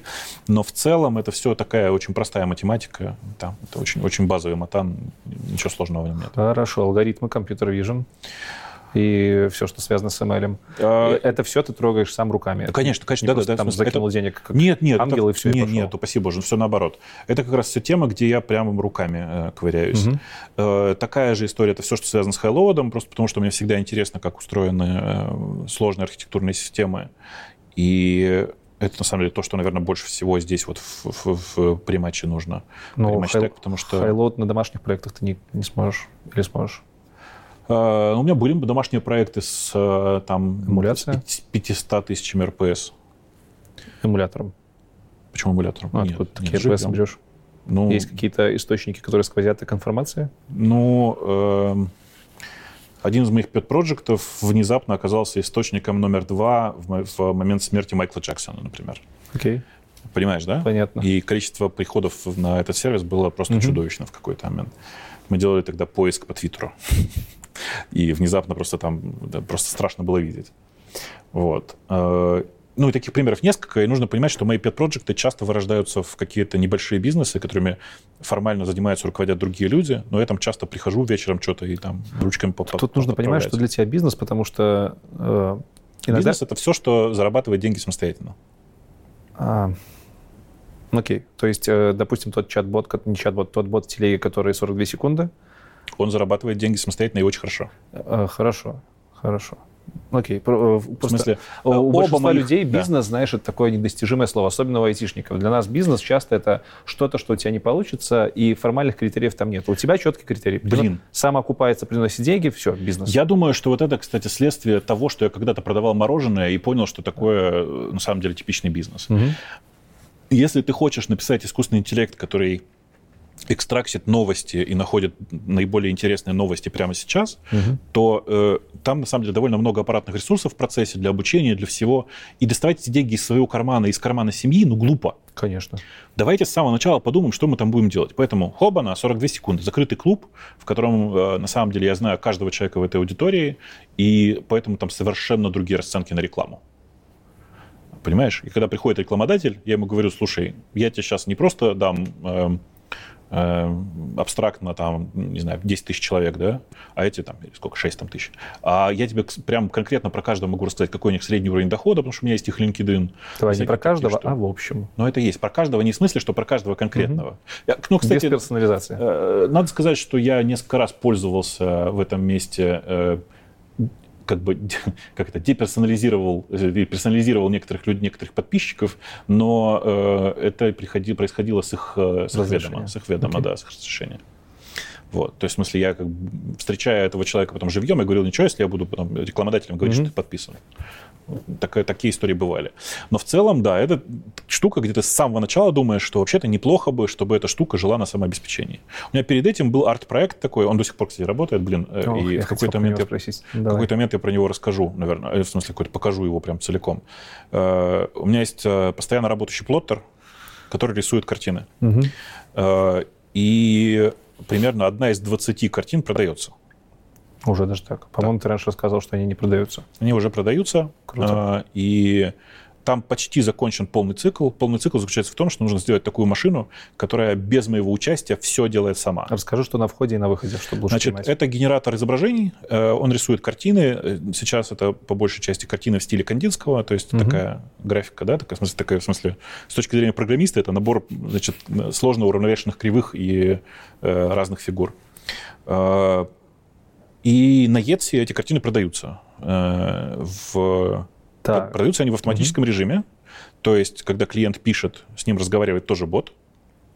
Э, и даже уже отправляет тоже бот, и бот же сам печатает эту картину, в смысле заказывает ее печать. Понятно. Э, там есть пока недоработка. Недоработка заключается вот в чем. Это, вся эта конструкция жрет пока электричество, и не умеет за него платить. А за электричество плачу в этой квартире я. Э, я думаю, что рано или поздно я доведу его до автоматизма, э, и в этот момент я уберу руки и как бы покажу всем фотографии, расскажу, как это работает, потому что прямо сейчас бот на не, не говорит, что он бот. Понимаешь, да? Как бы это девочка, которая рисует картины. Вот. И он до сих пор работает. По-моему, ты его останавливал когда-то? Четыре года, да, к этому проекту. Из них он год непрерывно работает. Сейчас, наверное, полгода прошло. Это какая-то комната в квартире одной из твоих квартир? В московской квартире, условно. Да, в квартире. Ну, блин, да, это прям совсем какой-то визионерский подход. Это То есть шутка. перевести это, офлайн в онлайн. Это... Это, это, это чистая шутка, Прикольно. связанная с тем, что я часто сам на как бы, лекциях про искусственный интеллект говорил, что вы не забывайте, что искусственный интеллект сейчас такая штука, то есть сам себя не окупает, потому что очень энергозатратный и все такое. Но все равно, типа, в этом большое будущее. Ну Слушай, а если люди узнают, что это бот, ты не боишься, что потом к тебе покупатели придут и скажут, ну, блин, чувак, нас обманул, мы думали, это девочка живая, а тут просто какая-то нейронка это сделала? Нет, а почему? Ну, Люди покупают картину э, с историей. Нет? Ну, нет. Какая это история? В смысле, там она же не рассказывает про себя ничего. Там написано Эмилия, все как бы. Больше ничего там не написано. Потом внезапно окажется, что Бэнкси — это, короче, твой сайт-проект. Не-не-не. Ну, я бы очень хотел узнать, кто это, да, потому что некоторые его, его произведения прям, прямо мощные. Хорошо, коль уж про твои пет-проекты заговорили, давай еще парочку буквально, которые тебе больше всего нравятся. Э, ламповости. Единственный pet project, который меня сейчас прямо прет, э, и у меня, наверное, блин, к сожалению, у меня слишком мало на него времени, потому что PMTech на самом деле съедает, знаешь, как, как Яндекс лучшие годы, съедает почти все время, которое у меня есть. Ну, понятно, Но... ты отдаешь себя где-то, наверное, пару часов в неделю. Это компания, э, которая занимается делом, которое мне страшно нравится. И она довольно давно уже существует. Мне кажется, и три года уже в этом году будет. Наверное, да. Это очень забавный проект. Мы придумали, э, мы подумали вот что, что неплохо бы придумать такую, э, такой алгоритмический язык, который превращается в человеческие законы. Давай переведу, зайду с другой стороны. Я часто говорю, что человеческая мораль в чистом виде должна отмереть, потому что это очень зыбкая, плохо сформулированная штука. Угу. А как только ты ее перестаешь э, как бы воспринимать как мораль, а, а формулируешь четко, она превращается в закон. Идеальный закон – это штука, которая как алгоритм. Если ты убил человека, ты должен быть посажен в тюрьму. Понятно. Ну, никакой двоякости Никакой двоякости, должно быть все максимально точно. Мы, mm-hmm. заходя из этой, с этой стороны, решили, что ну, прикольно, а как бы мог выглядеть такой алгоритмический язык, который описывает законы? И мы зашли с этой стороны, и внезапно оказалось, что некоторое подмножество права, в основном связано с бизнесом, мы таким образом можем сформулировать уже сейчас, правда, не во всех юрисдикциях. Угу. Мы выбрали две конкретных юрисдикции, США и Китай, и э, попробовали сделать вот такую штуку. Штука выглядит вот как. Это алгоритмический язык, и транслятор из него в человеческий, юридически значимый язык для английского и китайского. В чем прикол? Прикол здесь вот в чем. Один раз написав э, на этом алгоритмическом языке контракт, ты его компилируешь под несколько платформ. Под, под несколько разных юрисдикций. И это оказалась уникальная совершенно штука, потому что огромное количество американских компаний хотят на китайский рынок. Но китайский рынок очень сложный с юридической точки зрения, там совсем другое право. Оно э, сильно меньше унаследовало от римского права, и из-за этого там все совсем по-другому. Э, а национальный спорт китайских бизнесменов – это найти лазейку в договоре да, да, да. и как бы сделать все для того, чтобы этот договор э, ну, заспойлить. Ну вот, и для меня это невероятно классная история, я прям в каждый раз с восторгом в нее погружаюсь, когда время есть, потому что внезапно оказалось, что концепции, которые мы изобрели в программировании много лет назад, невероятно подходят для права. Ну вот, например, вот сейчас смотри, так как у нас язык близкий к JavaScript, мы довольно быстро доточили несколько статических анализаторов, угу которые находят дефекты в текущих контрактах. Мы переводим текущий контракт в наш язык, прогоняем его статическим анализатором и нахожу дыры. Слушай, тут э, э, ты рассказываешь все просто, но под капотом же там под капотом очень много, очень много да? работы, очень много работы, очень много работы, связанной с переводом с языка на язык, потому Отлично. что То есть... куски конституции, куски куски делового права, которые по, по сути стали библиотеками к, к этому всему. И это на самом деле, ну, типа, просто очень большая работа. Так, а что стат-анализ тебе может сказать? Стат-анализ? Да. Найти дырки в договоре. Условно говоря, если у тебя договор не конвертнулся в язык нормально, то значит где-то дырка? Нет. Эм, стат-анализ может показать, что вот этот кусок договора юридически не значим в этом праве, потому что все, что касается этого аспекта, уже и так определено в библиотеке такой-то, ну, то есть в куске этом самом, например. Или наоборот, статический анализ часто показывает, что этот кусок контракта не может быть юридически значимо скомпилирован в китайское право, потому что кусок этого права прямо противоречит этому куску контракта. Слушай, офигенная идея. Да, и как бы таких штук очень много. И типа, когда ты начинаешь говорить, у нас есть система контроля версий для изменения в китайском праве в, в, в трудовом законодательстве конкретно. Вот. Понимаешь, да? И ты когда начинаешь про это думать, вспоминаешь, что у нас система контроля версий, юнит-тестирование, регрессион-тестирование, все, что мы придумали в программировании, все можно mm-hmm. нести туда. И это просто как бы такая штука, про которую ты думаешь, блин, ну как бы вот потенциально здесь можно подизраптить весь мир к чертям. Но на самом деле, если честно, я очень плохо разбираюсь в юриспруденции, и поэтому там этим занимаются другие ребята. Ну, а я периодически прихожу по визионерству, знаешь. Приходит как бы основной владелец, говорит, о, я еще новое придумал. А давайте... И короче, высыпаешь какую-нибудь безумную идею, знаешь. Это полноценная компания? Это ком- компания, она работает... Она... Название можно светить или не стоит? Нет, не будем ее светить, Окей. потому что... Понятно. Ну, это ну, всегда будет очень сложно. Понятно. Вот. Но у компании, у компании работает в, в Штатах, как обычно, в Делавере, правда, но тем не менее. Ну, это для белорусов такая еще нормальная тема, у нас все там открываются. Да, у вас вы все в Делавере? Надо как-нибудь устроить делаверский слет э, русских бизнесов, русскоязычных бизнесов. Это, я думаю, будет один из самых больших слетов. В общем, э, это вот такой проект, который меня по-прежнему драйвит. А, и вообще обычно, обычно у меня, меня хватает с каждым проектом, вот таким пет-проектом, на пару-тройку лет всего. Потому что, на самом деле, у меня очень небольшой attention span. А, ну, в смысле, мне Понятно. не хватает внимания угу. на, долго на такие проекты. И ты их пора Либо их продаю, но чаще я нахожу человека, который достаточно увлечен, чтобы заниматься этим без меня. Не как управляющий, а как совладелец. Mm-hmm. Ты понимаешь, да? Потому что управляющий — это такая абстрактная конструкция. Ну вот. Э, и такая же история у меня была с фондом. У меня есть хедж-фонд свой, который занимается управлением моими деньгами и деньгами нескольких моих друзей, друзей и знакомых. Э, у меня их было два. Один из них, к сожалению, пришлось закрыть, потому что вот он, например, не оправдал себя. В смысле, мы вышли оттуда с потерями, пусть небольшими, но потерями. Хедж-фонд — это в том числе и программный продукт? Или это чье-то решение? Которое... алгоритм, но не программный продукт. Это алгоритм mm-hmm. для торговли, но оказалось, что выгоднее в этой ситуации оставить живых трейдеров, потому что трейдер — это еще человек с некоторым, некоторым уровнем ответственности. Он отвечает там за часть э, как бы юридически. Последнее в блоке про программирование. К open source ты относишься хорошо? У меня довольно много довольно бестолкового моего open source. Я много лет большой фанат open source и считаю, что это единственный способ двигать человечество вперед. И все великие вещи, которые мы сейчас имеем, они все построены на open source. Я на твоем гитхабе многих проектов не видел.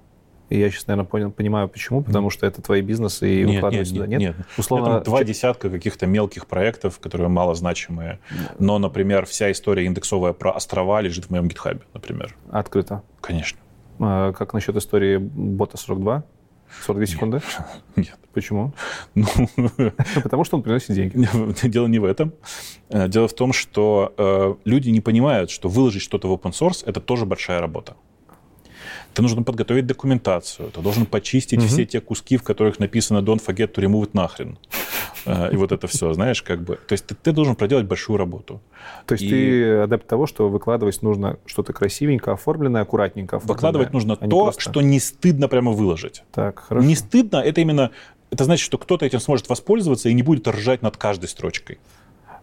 Понимаешь? Ну смотри, у тебя есть, допустим, куча ботов, которые тебе собирают навесную повестку, да? Ты про Ну них да, уже рассказывал не да. раз. Их нету на гитхабе. Ну, как... И, допустим, я вот понимаю, Да. что я бы с удовольствием взял и воспользовался, и мне фиолетово, что там написано. Ага. То есть Э, Видишь, э, там просто нет какой-то технологической новизны ведь ни в чем. Э, В смысле, ты сэкономишь довольно- время людям. Я каждый год, наверное, думаю, что на самом деле нужно это сделать и выложить.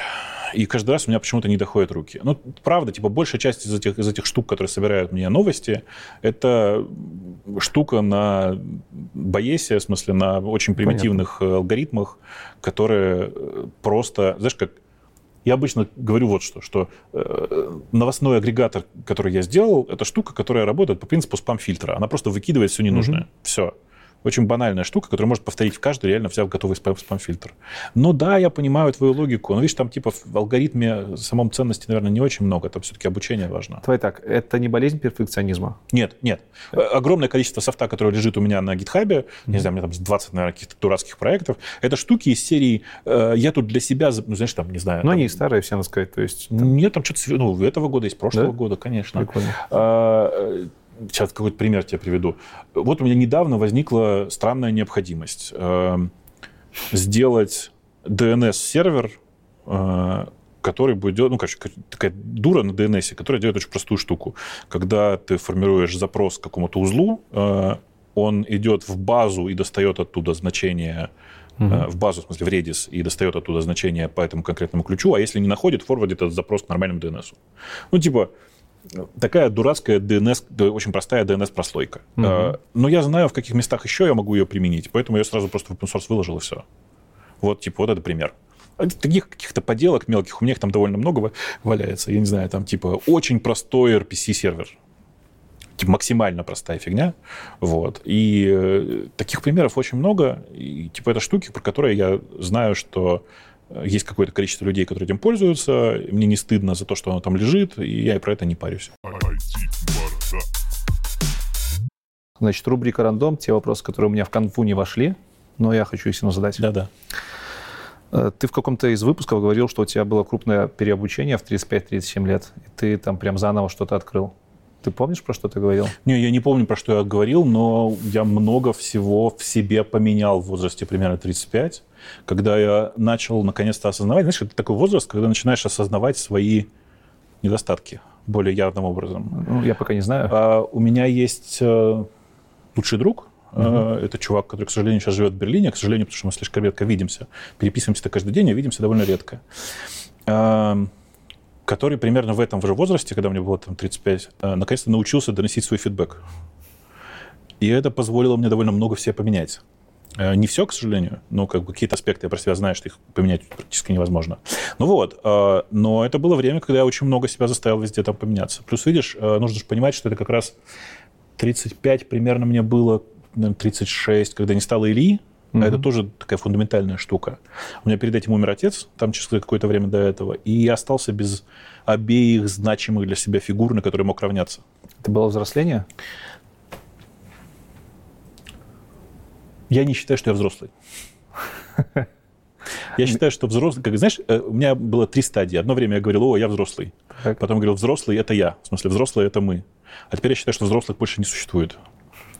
Э, Есть люди, которые надувают щеки и думают, что они взрослые. Так вот, я думаю, что взрослых, взро- взросления никого не существует, но это, безусловно, был какой-то переходный момент. Э, Знаешь как, когда ты начинаешь, когда ты понимаешь, что ни к кому больше не можешь прийти со своей проблемой, ты в этой проблеме остался главным. Означает ли это взросление? Ну, в каком-то смысле, да, конечно. Ответственность? Да, типа ты понимаешь, что больше никто, кроме тебя, не, бери- не, не, не возьмет на себя ответственность за этот кусок. Все. Мне интересно, нельзя это спроецировать на младших по уровню и, может, возрасту коллег?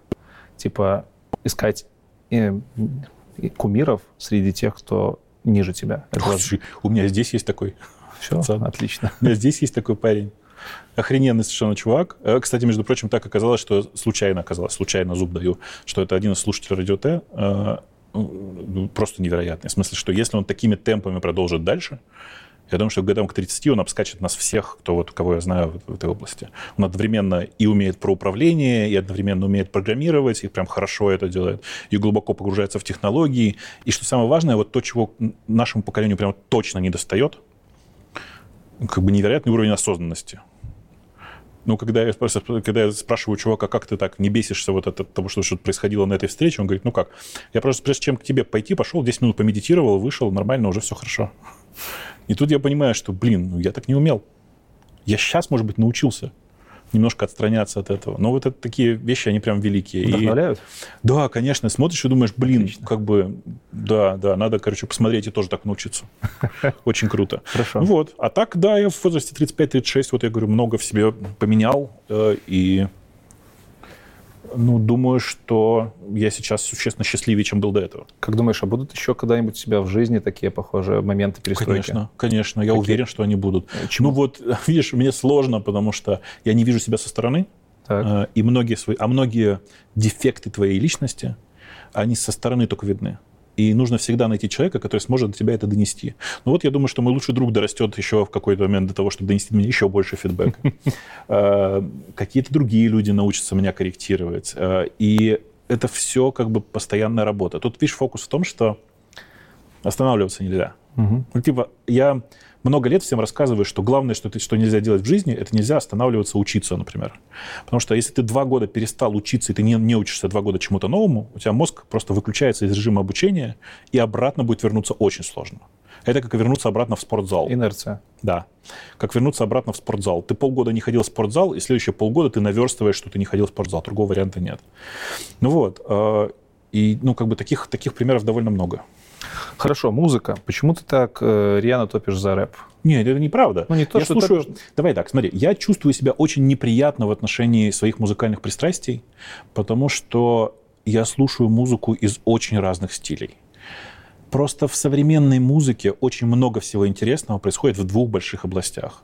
Это все, что касается чисто электронной музыки, угу. и это не, не электронная популярная музыка, да, это там довольно неожиданные разные побочные жанры.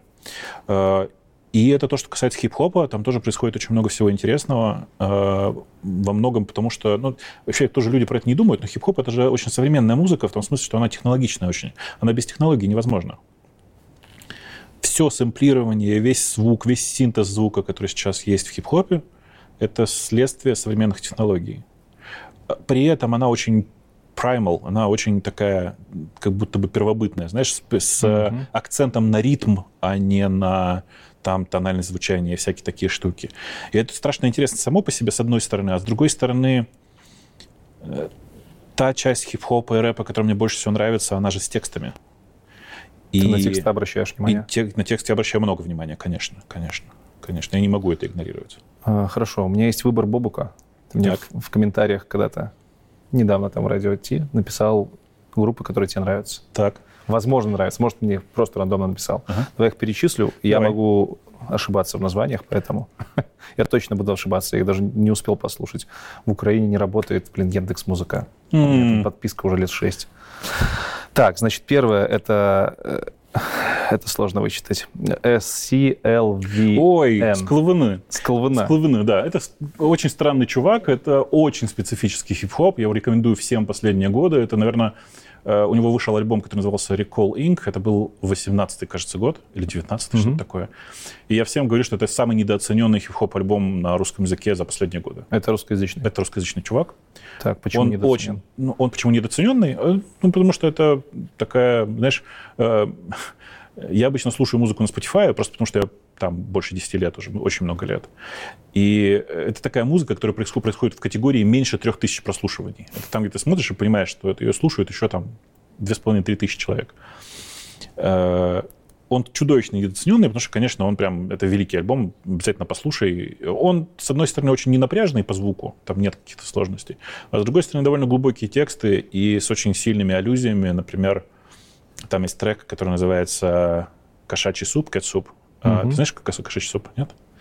Это э, психоделическое аниме, 30-минутное, невероятно известное, прямо очень высокое. Это, знаешь, такая, такое аниме, которое искусство, не которое со звоющими роботами. А, не, такая вот, вот. Очень бы тоже неплохо. А? а? Да, да. Ну вот, но в целом это вот э, такой складный, очень, очень специфический чувак. А, надо слушать. Хаурус? Герой вашего времени. Хорус. Хорус. Хорус. Хорус. Э, Хорус или Луперкаль — это два облика одного и того же человека. Эм, Вадиара сразу можно сюда же. Значит, нет, это другой чувак. Значит, Хорус и Луперкаль — это э, совершенно великий с точки зрения текстов чувак, с очень глубоким чувством русского языка. Он из Чувашии. Ох такой, такая белая Чувашия. республика. Да. Э, с очень тонким чувством музыки, при этом, знаешь, такое, вот э, с ним проблема только одна. Э, невеселый очень чувак. А, по жизни не сложилось или в принципе? Не знаю, не понимаю. И поэтому нравится? Э, мне очень нравится его глубина от того, что он делает. Угу. Это прям, ну, как бы глубокая штука. Это искусство с большим. Прям вот такой. Он настоящий артист. При этом у него есть какие-то совместные треки с ATL, который по большей части музыкант такой танцевальный, скорее, такого рэп рэпчика. Но все равно это невероятно глубокий чувак. Э, тоже довольно недооцененный. Э, во многом, наверное, потому что слишком мало туц-туц в его, в его произведениях. Что за группа Вадяра? Не, это не Вадяра, это не группа. Это не Вадяра группа? Блюз, это... Вадяра Блюз его зовут. Это чувак, который придумал совместить хип-хоп и хип-хоповые подходы, и хип-хоповые тексты во многом с очень блюзовым, таким характерным для Тома Уэйтса, например, звучанием. Угу. Он поет, и как бы и читать может неплохо. У него невероятный совершенно очень хриплый, низкий голос, причем и в жизни тоже. Я думал, что он только поет им, а у него такой, знаешь, прямо усаженный очень глубоко голос и с хрипотцой такой прям красава. Вот. А, и у него есть там прям некоторое количество очень тоже довольно глубоких треков. Кстати, у него есть совместный альбом вместе с Луперкалем, с предыдущим mm-hmm. героем. Элементарная вот. частица. Да, вот как раз он называется «Элементарные частицы», и там есть несколько прям невероятно глубоких песен, с, э, которые людям иногда даже сложновато воспринимать на слух, потому что формулировка «жизнь зам», она непонятная, да?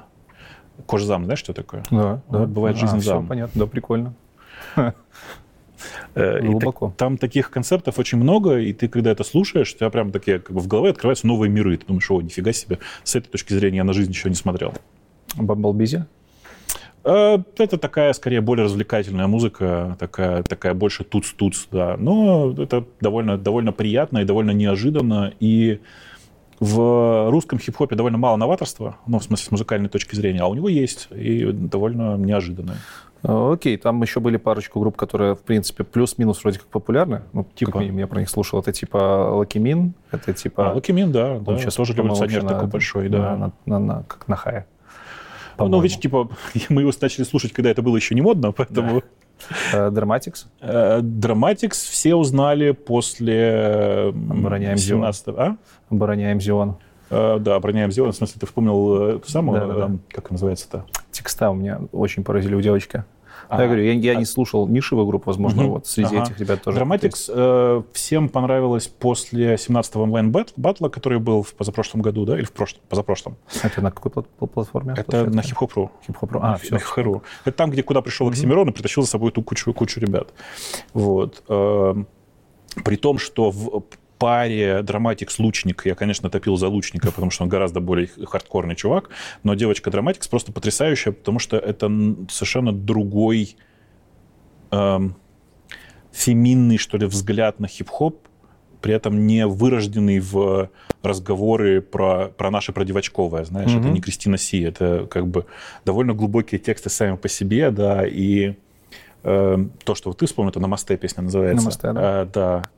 Ну, типа, она довольно глубокая. Я не знаю, ты слушал другие треки, кроме этого, или нет? Э, Но да, она у, нее, у нее много музыкальных треков. Она поет очень много. Смысле, да, поет. Да, она поет очень много и очень хорошо поет. И у нее очень круто сочетается вот этот хип-хоповый заход mm-hmm. с ее невероятным голосом. Она прям невероятно круто. Как называлась? Я время путаю группу, с которой она работала раньше не помню. Короче, она работала с хип-хоповой группой, с названием, которое из одного слова, это я точно помню. Вот, потом они в какой-то момент расстались, вот у нее теперь сольная карьера. Хорошо, как ты относишься к тому, что творится сейчас на сцене популярной? Вот Моргенштерн, кто там у нас еще? Э, Маргиш... Ирина Кайратовна.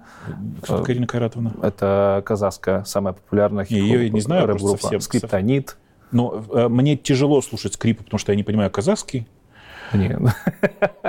Окей. Эм, Ну, в смысле, что мне сложно. Знаешь, вот у меня в жизни есть два акцента, которые я понимаю очень плохо. Это скриптонитовый русский и массачусетский э, американский. Ага. Э, прямо не могу, не могу понимать. Вот, как бы. Притом, при этом музыкально это, безусловно, очень круто. И мне кажется, что его старое творчество мне прям не интересно, а то, что делает группа Скриптонит, вот, в смысле новое его творчество, оно гораздо более интересно, потому что там больше акцента на музыку. Угу.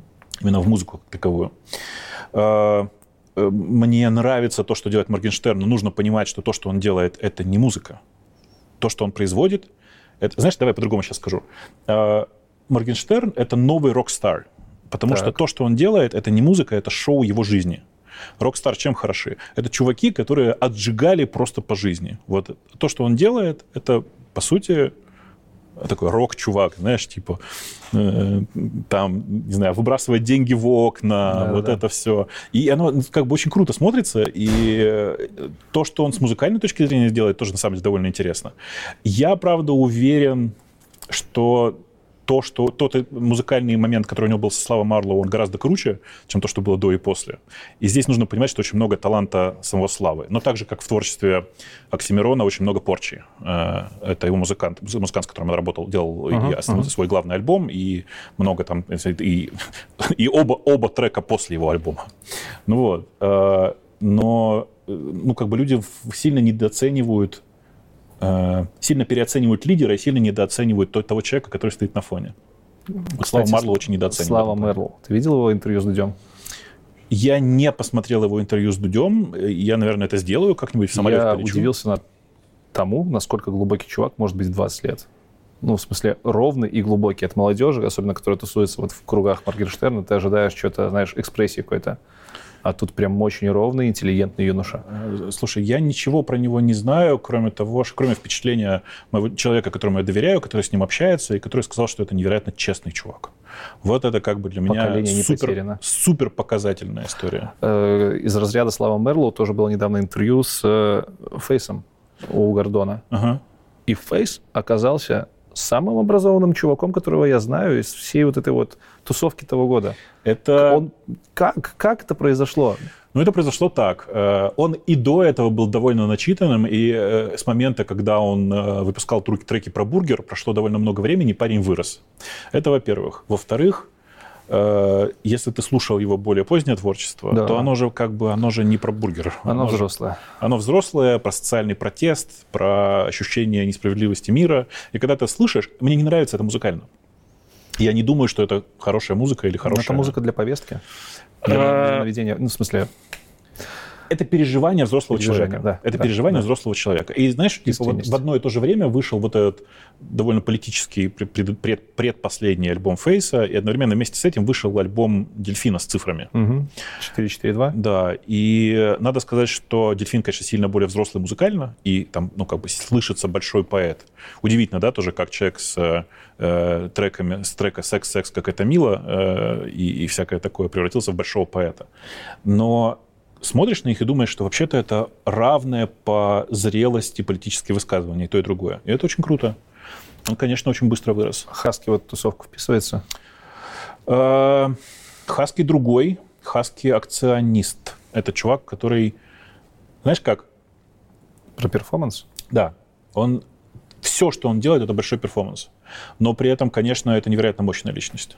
В смысле, я ничего не знаю про его взрослость, и э, ну, я как бы с ним согласен, я тоже не хочу быть красивым и не хочу быть богатым, но э, те перформансы, которые он делает, они вызывают ощущение очень большого тяжеловесного потока, знаешь, это типа как огромный водопад такой.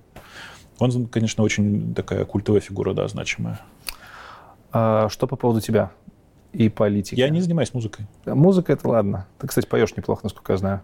Это, это устаревшая информация. Да? Я последние 10 лет стараюсь не петь. Ха. Ну ладно. У меня жена очень хорошо поет, а у нас не разделение обязанностей. Ну, шикарно. У нас во всем. Я не смотрю, как она, как, как, я, она не смотрит, как я бреюсь.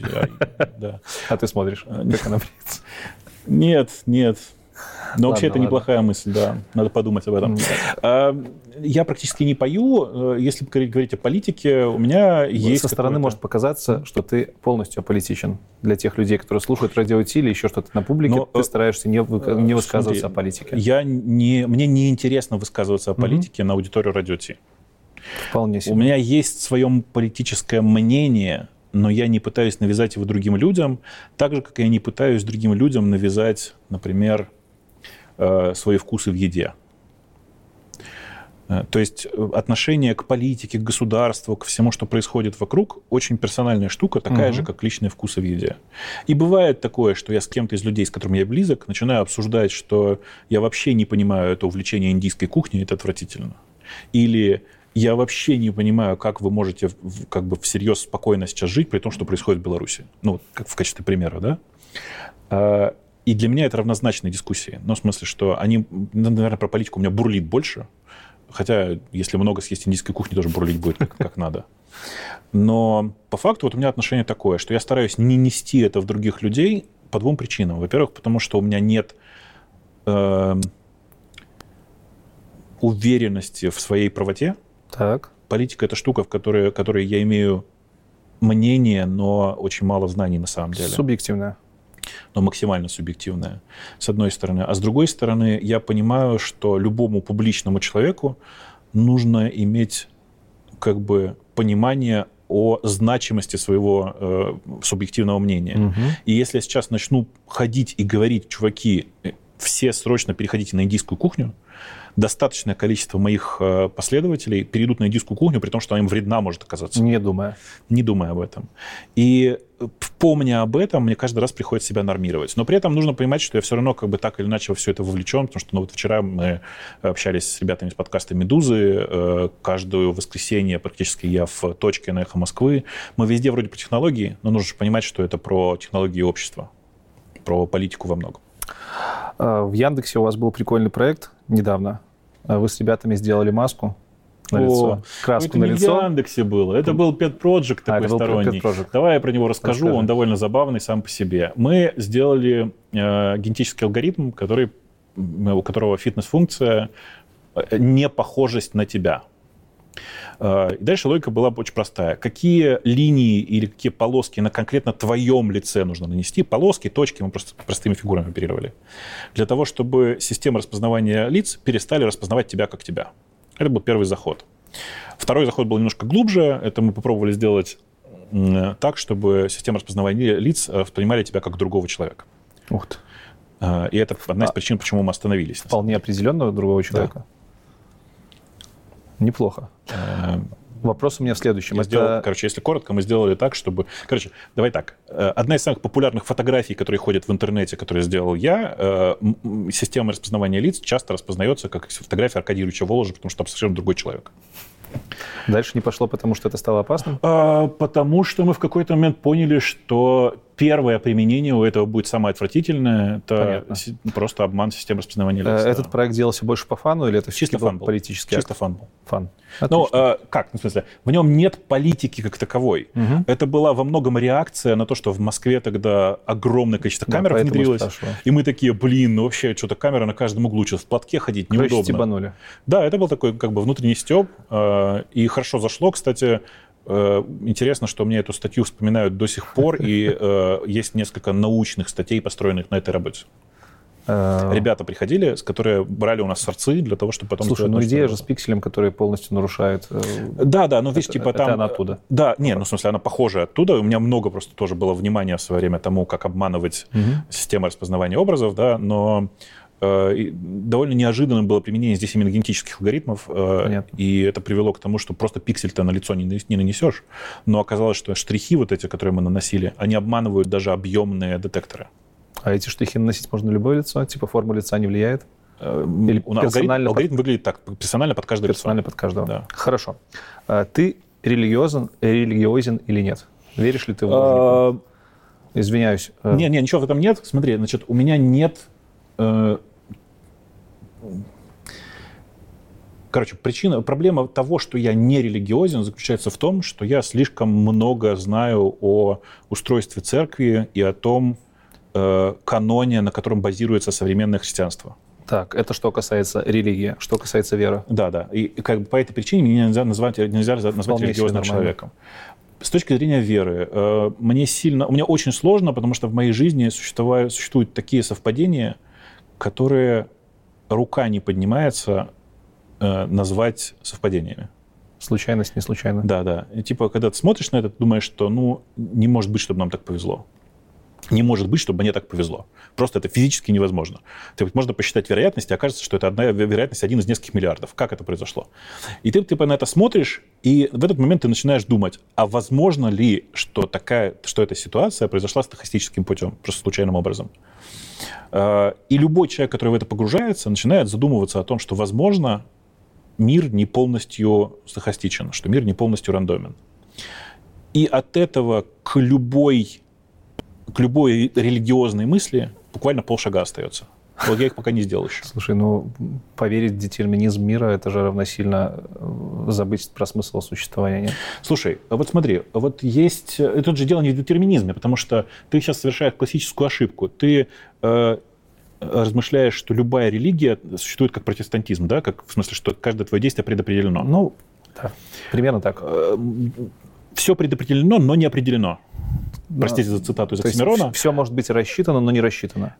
Типа того? Э, Нет. Значит, смотри, значит, что, вот в чем здесь логика. Что кажется, что в окружающем мире есть какая-то логика. Так. Э, Наука логику э, как бы отрицает. Ну, даже не так. В текущие научные парадигмы логика мира не укладывается. Мгм. Э, И это за- заставляет э, многих ребят, которые занимаются наукой, в какой-то момент сидеть и чесать репу на тему того, как же так, почему это э, вдруг таким образом сложилось. Ну вот, и, и у меня такая же история. Я гораздо меньше, наверное, религиозен, чем какой-нибудь... Давай какой-нибудь кого вспомним из э, популяризаторов. Саватеев. Знаешь Саватеева? Конечно. Вот он, он как бы он гиперправославный чувак, Мгм. прям максимально про все про это. И я с ним несколько раз про это пересекался, и, конечно, на его фоне я вообще не религиозен. У меня просто есть внутреннее ощущение того, что в мире многое происходит не просто так, а подчиняясь какой-то логике. Осознанная эта логика, есть ли за ней э, виртуальный бородатый человек, виртуальное бородатое существо, которое управляет всем миром, или нет, я ничего сказать про это не могу. Но то, что вокруг меня иногда происходят события, которые сложно объяснить случайностью, э, ну вот это такая история. При этом у меня, знаешь, как бы эти мысли заходят довольно далеко. Ну, например, э, э, легко посчитать вероятность того, что протобелки, вот этот протобелковый суп сложился в первичную клетку и в первые аминокислоты. Там можно посчитать вероятность. И окажется, что эта вероятность настолько мала, и как про это есть большие работы, А, что мы вообще не понимаем, ну, смотри, как так в условиях сложилось. бесконечности любая малая вероятность, она может рассматриваться как и малая, Да, большая. но мир не бесконечен, а? Вселенная не Ну, бесконечна.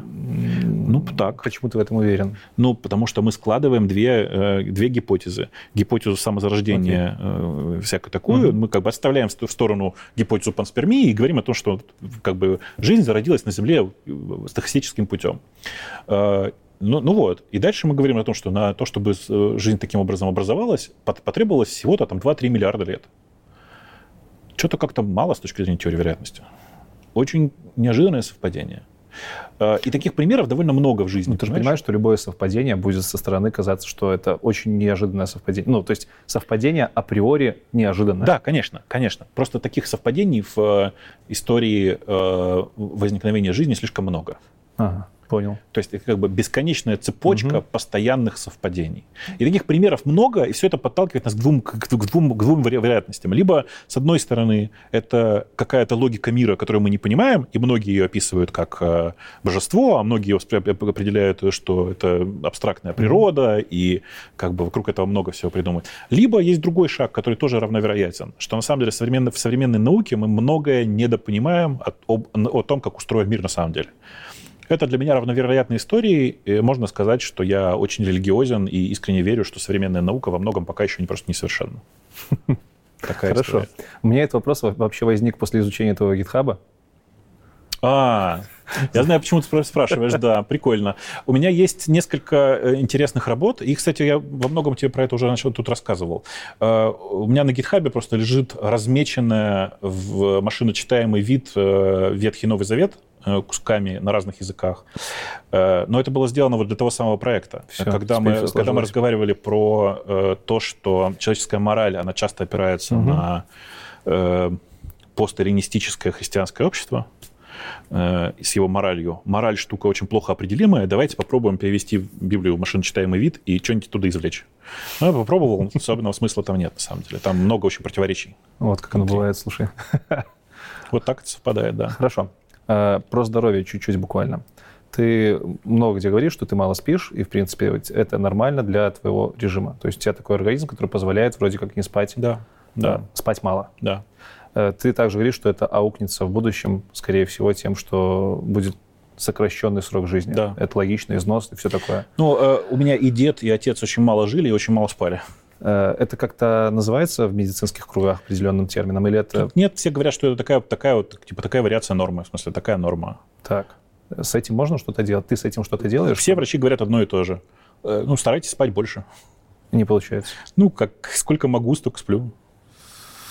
Я стараюсь, чтобы как было понятно, я много усилий прилагаю для собственного здоровья. Ну, например, то, чего никогда не делал мой отец, у меня каждый день почти полтора часа уходит на спорт. Это прям много. Это, на самом деле, позволяет больше спать. Э, ну, и это вообще позволяет там, организму нормально себя чувствовать. Э, и, ну, как бы таких примеров много, да, там, чего, что, то, что я делаю. Я довольно много хожу пешком, я довольно много вообще физических усилий прилагаю к этому. Но в целом я, конечно, прям очень нездоровый человек. По-хорошему нездоровый. Да не, по- по-разному нездоровый. Я бы сказал, что э, знаешь, есть такая глубокая мысль, кстати, очень многие мои друзья ее придерживаются, что на самом деле человечество пошло по неверному пути, потому что большая часть тех людей, которые сейчас живут и во многом влияют на развитие мира, это люди, которые в человечестве еще сто лет бы просто не выжили, сто лет назад просто бы не выжили по разным причинам медицинским. Э, и я как раз один из таких людей.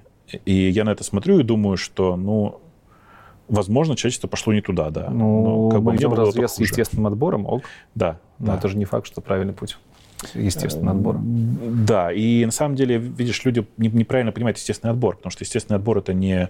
Нам кто-то в школе, кажется, неправильно заложил формулировку во всем постсоветском пространстве. Это не только про биологию. Не, в смысле, что у нас естественный отбор э, изначально звучал как «выживает сильнейший», помнишь, угу. да? А на самом деле «the most fit», тот, кто выживает наиболее приспособленный. приспособленный. И, вероятно, на самом деле все эти нездоровые люди, которые выжили, мы просто по-другому приспособились. Вполне себе. Снятся ли тебе сны? Да. Всегда? Нет, но это зависит как раз от того, насколько я физически устал. Если я физически устал, снятся. Отлично. Бывало ли такое, чтобы из снов почерпывал идеи? Конечно. У меня бывает, знаешь как? Бывает, что э, у меня довольно неприятное пробуждение, в том смысле, что я просыпаюсь не резко. О. А, и несколько раз в своей жизни я заставал себя за то, что я проснулся уже в процессе написания кода. Прям мысль пришла в голову, и ты такой, а, так вот как это надо сделать. Но последний раз это выглядело так. Э, я сидел и думал, как сделать систему для загрузки видеофайлов и, и там долго их разметки и всякое такое. Придумал какую-то непонятную конструкцию. А потом я проснулся с мыслью, что, а, так надо просто, на самом деле, так не мучиться. Надо просто файлы заложить и сделать статический генератор. Генератор, короче, статики в, самый, в готовые JSON-файлы. И я проснулся, когда окончательно, я понял, что я половину уже написал. То есть, это удобно. Да. Э, ну вот. То есть такое бывает, мне кажется, со всеми. У меня просто недавно такое случилось, совершенно недавно, первый раз. Я когда-то запаривался по поводу осознанных снов, угу. прям сильно мне хотелось понять, что я во сне. И у меня действительно там через год-полтора э, там кое-каких практик получилось во сне понять, что это сон. Но это работало только на страшных снах. Мне они редко снятся. Угу. Условно, я в ужастике понял, что это сон, и выключился. В смысле, вышел обратно. А ты не пробовал слип-маски? С э, Не. диодами. Ты знаешь, да, эту да, да, да, да. Просто у меня вот э, все мои знакомые из долины, они как раз упарывались по осознанности, осознанных снам там лет 5-7 назад. Потому что они все, ну, я как обычно, до меня все доходит с опозданием. Э, и они говорили, что им очень помогают вот эти вот слип-маски с диодами. Стремновато. Я-то слабо разбираюсь в технологии, поэтому пока не изучу, стремновато такие штуки использовать. Но э, тем не менее, там вроде бы казалось довольно простая Надо обратить внимание. Да, и надо обратить внимание. Вот, и готовился я, короче, к конференции недавно дико прокрастинировал. У меня было три разных блока, которые я примерно представлял, что вот хочу их рассказать, но я их не мог склеить. И, короче, в какой-то момент я просто ложусь в кровать, и я не засыпаю, ворочаюсь там с часу ночи и понимаю, что типа прокрастинирую, надо было что-то поделать, и я тут спать лег. И у меня навязчивая мысль в голову, что я прокрастинирую, начинает, я начинаю прокручивать свой доклад, первую часть, вторую, мне это начинает дико нравиться, и я в таком в полудреме с часа до пяти утра в голове прогоняю кино с тем, как будет выступать идеальный mm-hmm. Алексей Картынник. И это кино, в котором я мог менять все. Получилось, в конце концов? Получилось. Я Красава. просто в 5 часов утра там, заснул на час, в 6 я просыпаюсь, иду переписываю все слайды, снимаю, и получается отличное выступление. Я такой, вау. Класс. Я пожертвовал сном как таковым, но я прям проработал. Ну, на самом деле, мы не знаем. Э, дело в том, что раньше же считалось, что во сне у нас мозг отдыхает, mm-hmm. вот это все. Но практика показала, что во время сна мозг также интенсивно работает, как и, и, да, и, в, и во время бодрствования. Поэтому мы не знаем, на самом деле, отдыхает, не отдыхал ли у тебя мозг в это время. Вообще, э, на самом деле, тема прокрастинации очень прикольная сама по себе, потому что у меня в жизни ее очень много, и я по ней понимаю, что прокрастинация — это не та штука, где у меня не получается, а, а я чаще всего прокрастинирую там, где я не могу себя заставить что-то сделать, потому что я чувствую бессмысленность этого процесса. У меня, знаешь, типичный случай. Блин, э, иногда я перебарщиваю с искренностью, то если что-то скажи. Э, э, один у нас в, в Приматчтеке два генеральных директора. Там два человека, которые каждый свою какую-то нишу взял и все такое. Один из них пришел и говорит, слушай, для порядка нужно, чтобы у нас у каждого человека в компании есть персональные цели. Давай ты тоже персональные цели напишешь. Это было месяц назад. Я до сих пор каждый день отодвигаю в туду-листе у себя эту задачу на завтра. Каждый день потому что я чувствую внутри себя бессмысленность этого процесса. Я причем понимаю, что надо это сделать, потому что чтобы было как у всех. То есть это защитный механизм так своего рода, который да, говорит, что типа подумай, нужно ли тебе. Ну да, это такая штука, которая заставляет меня оценить, как я на самом деле отношусь к той или иной задаче. Если я прямо целенаправленно, не целенаправленно, а каждый раз я ее откладываю, я, ну, я прям вот на прошлой неделе до, до меня внезапно дошло, что прошел месяц. Угу. Я такой, блин, все, надо, короче, сесть и сделать. Я думаю, что я на этой неделе сделаю все-таки. Удачи. Так, хорошо, приближаемся к концу. Пару вопросов у меня осталось. Э, как ты себя чувствуешь? Ты вот сейчас, сегодня, ты реализовавшийся человек или все еще реализовываешься? Условно, если бы завтра, там, не знаю, вспышка на солнце, у нас там пару часов, ты бы уходил отсюда э, с мыслью, что все ок, я сделал то, что нужно было? Или mm-hmm. было бы грустинка о том, что не успел что-то? Ну, мне было бы жалко очень большое количество разных людей, но э, логика понятна. И давайте представим, что я тут через два часа умру. Э, есть много проектов, которые я не закончил, э, и которые начаты, и вот за них прямо жалко.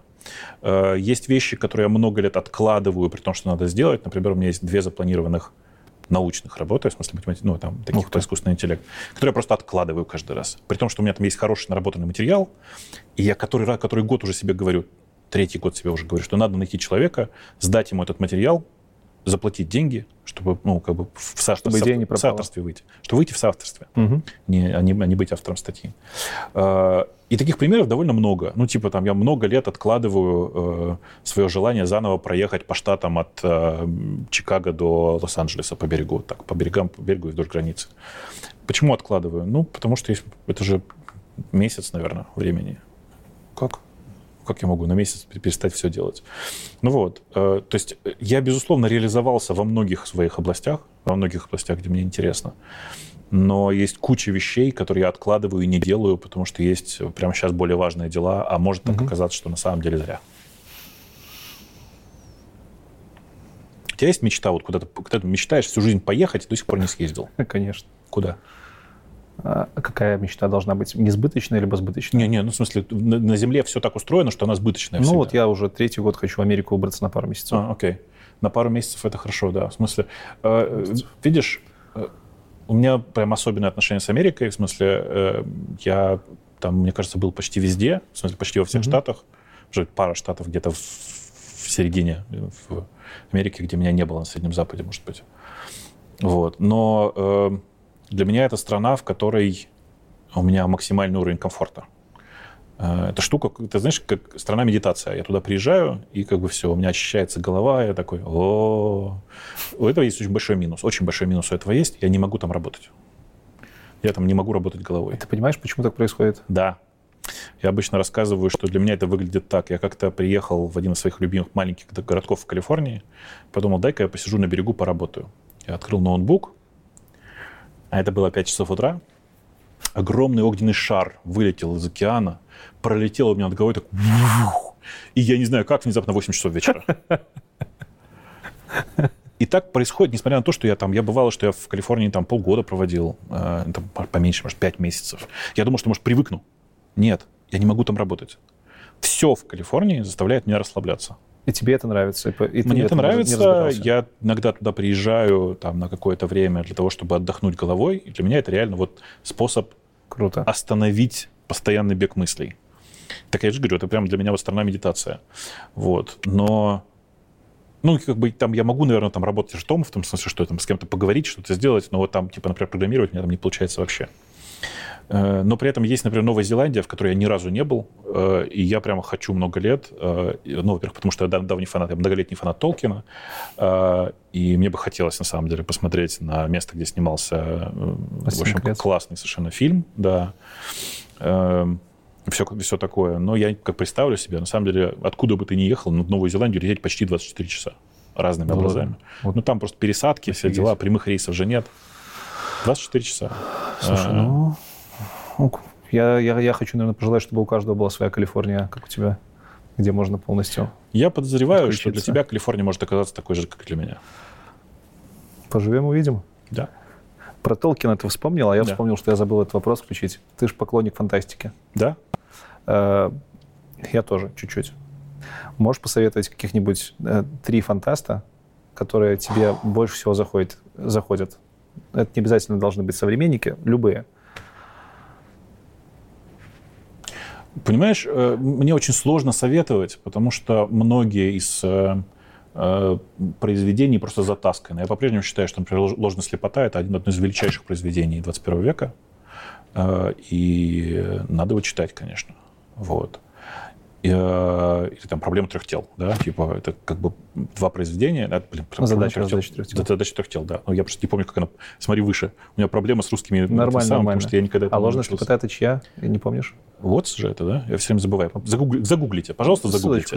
Да. Э, Э, ну вот, но при этом я и к классической фантастике очень хорошо отношусь. Мне очень нравится Азимов, и очень нравится то, как сейчас Apple начали снимать сериал по Foundation. Если ты не видел. Видел, видел. 40 а, страниц на целый сезон, это мощно.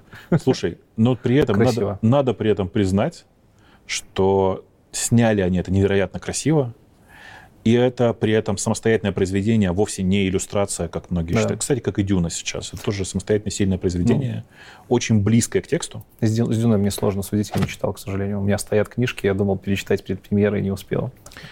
Ты ничего не потерял, кроме понимания некоторых вопросов. Угу. Самый частый вопрос, который люди задают, почему же там в будущем нигде искусственного интеллекта нет? Это я знаю по рассказам друзей. Ну вот, что... как бы все. Ну да, история классная. А, то есть, как бы мне просто нравится много старой классической фантастики, часть из которой я не читал, причем совершенно разных жанров. Мне одновременно нравится и Асприн, и Азимов. Азимов совершенно э, такой хардкорный чувак, а Асприн при этом очень развлекательный.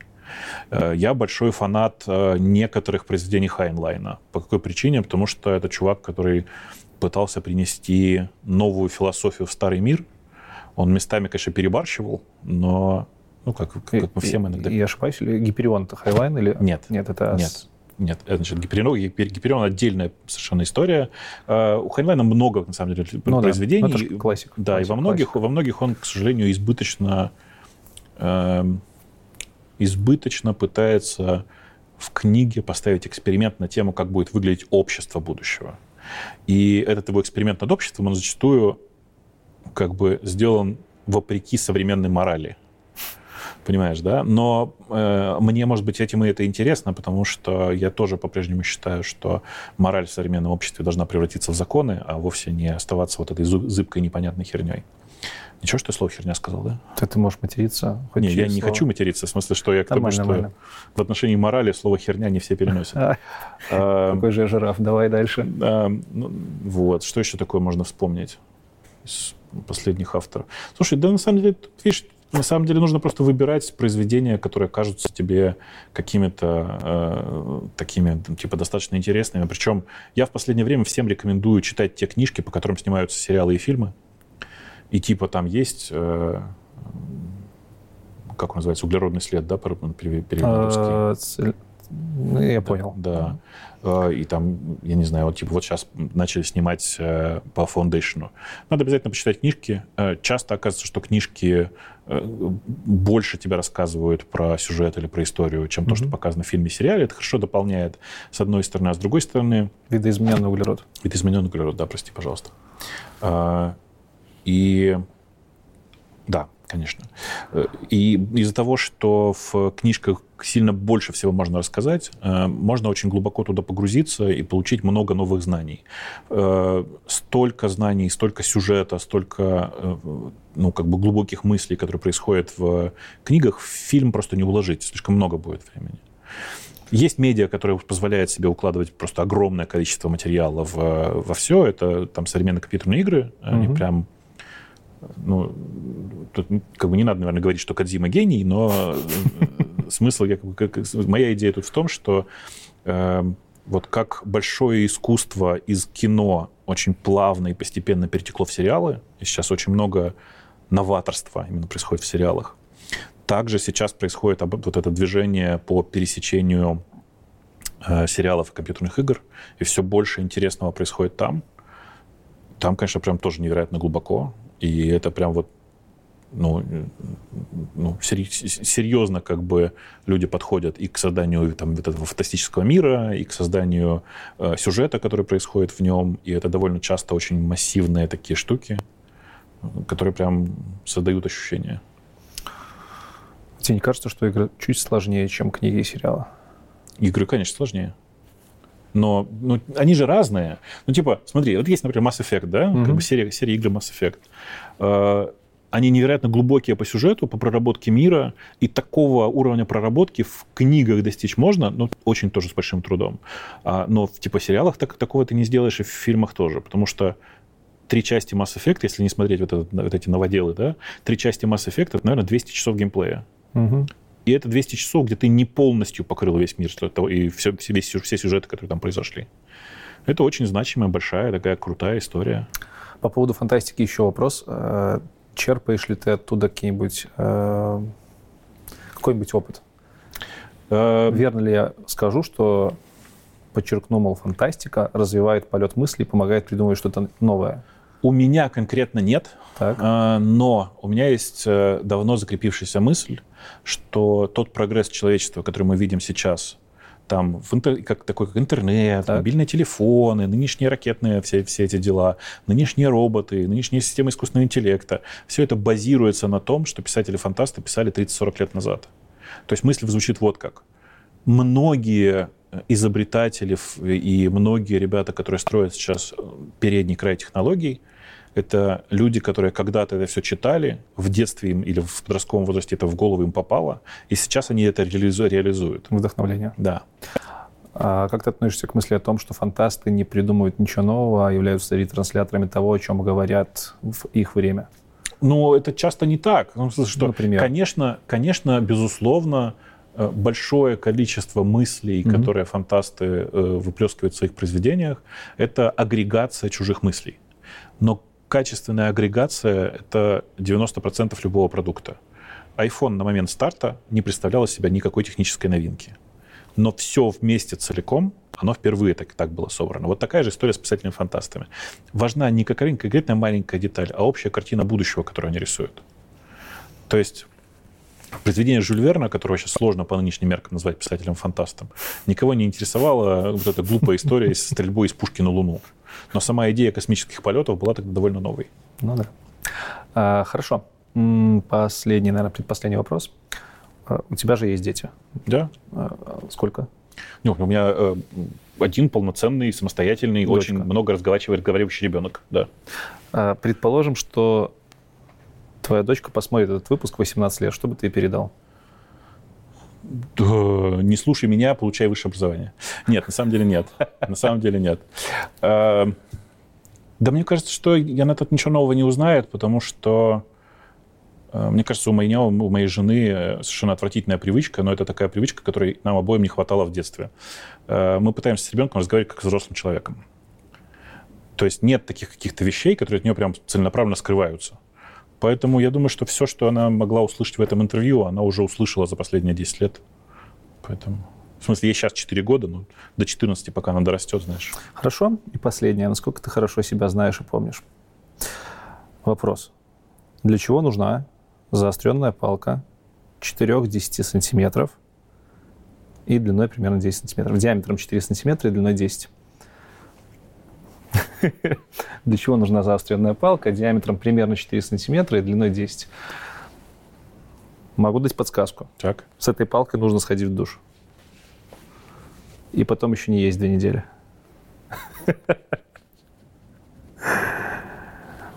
Это на самом деле твоя фраза. Расскажи. В «Здравствуй, Бобок, Новый год» ты, Господи, ну это же шутка. Ну что ты? ты рассказывал, как похудеть с помощью... Да-да-да. Да. Это очень, очень важно, да, очень важно. На самом деле, это одна из моих любимых шуток э, э, ТикТока, наверное, последних двух месяцев. Э, Девушки, которая рассказывает о том, как, э, эм, как сделать так, чтобы на фотографии выглядеть привлекательней. Вы отставляете ногу в сторону, немножко подгибаете, чуть-чуть приседаете, потом выпрямляете ноги и звездуете в спорт- в спортзал на следующие три месяца.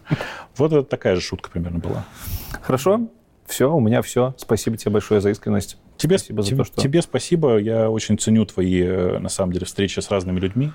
Мне, конечно, до, до Позднякова еще жить и жить, э, но э, я надеюсь, что мы с тобой еще лет через 30 встретимся. А может, раньше. Было бы здорово. У нас остается конкурс. Давай. А, Бобук был бы не Бобуком, если бы не разыграл, блин, эту долбанную механическую клаву. Говорю, Она потому что в радио Ти надоели уже со своими механическими Мы стараемся клавами. минимизировать э, это, это наше увлечение, так, чтобы оно сильно не, не давило людям на голову. Э, История такая. У меня есть лишняя клавиатура, ну как лишняя, она просто запасная, э, она перешла в разряд запасных не очень давно.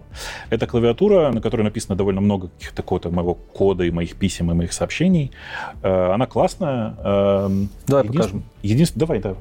Мне кажется, что это идеальная клавиатура для э, начинающего и продолжающего программиста. На ней э, полный набор кнопок, э, и поэтому она подойдет даже тем, кто пишет на Java. Эм, у нее есть приятная крутилка для того, чтобы крутить музыку, поэтому она тоже очень про здесь есть медиа-кнопочки. Э, я всегда много лет уже пишу слепым методом, поэтому на ней нет никаких э, опознавательных знаков. Э, клавиатуру произвела компания Das Keyboard.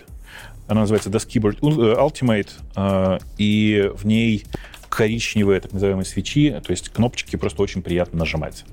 Я считаю, что это одна из лучших э, серийных клавиатур, выпускаемых человечеством. У нее есть один единственный минус для вас, для тех, кто пользуется э, макбуками и техникой от Apple.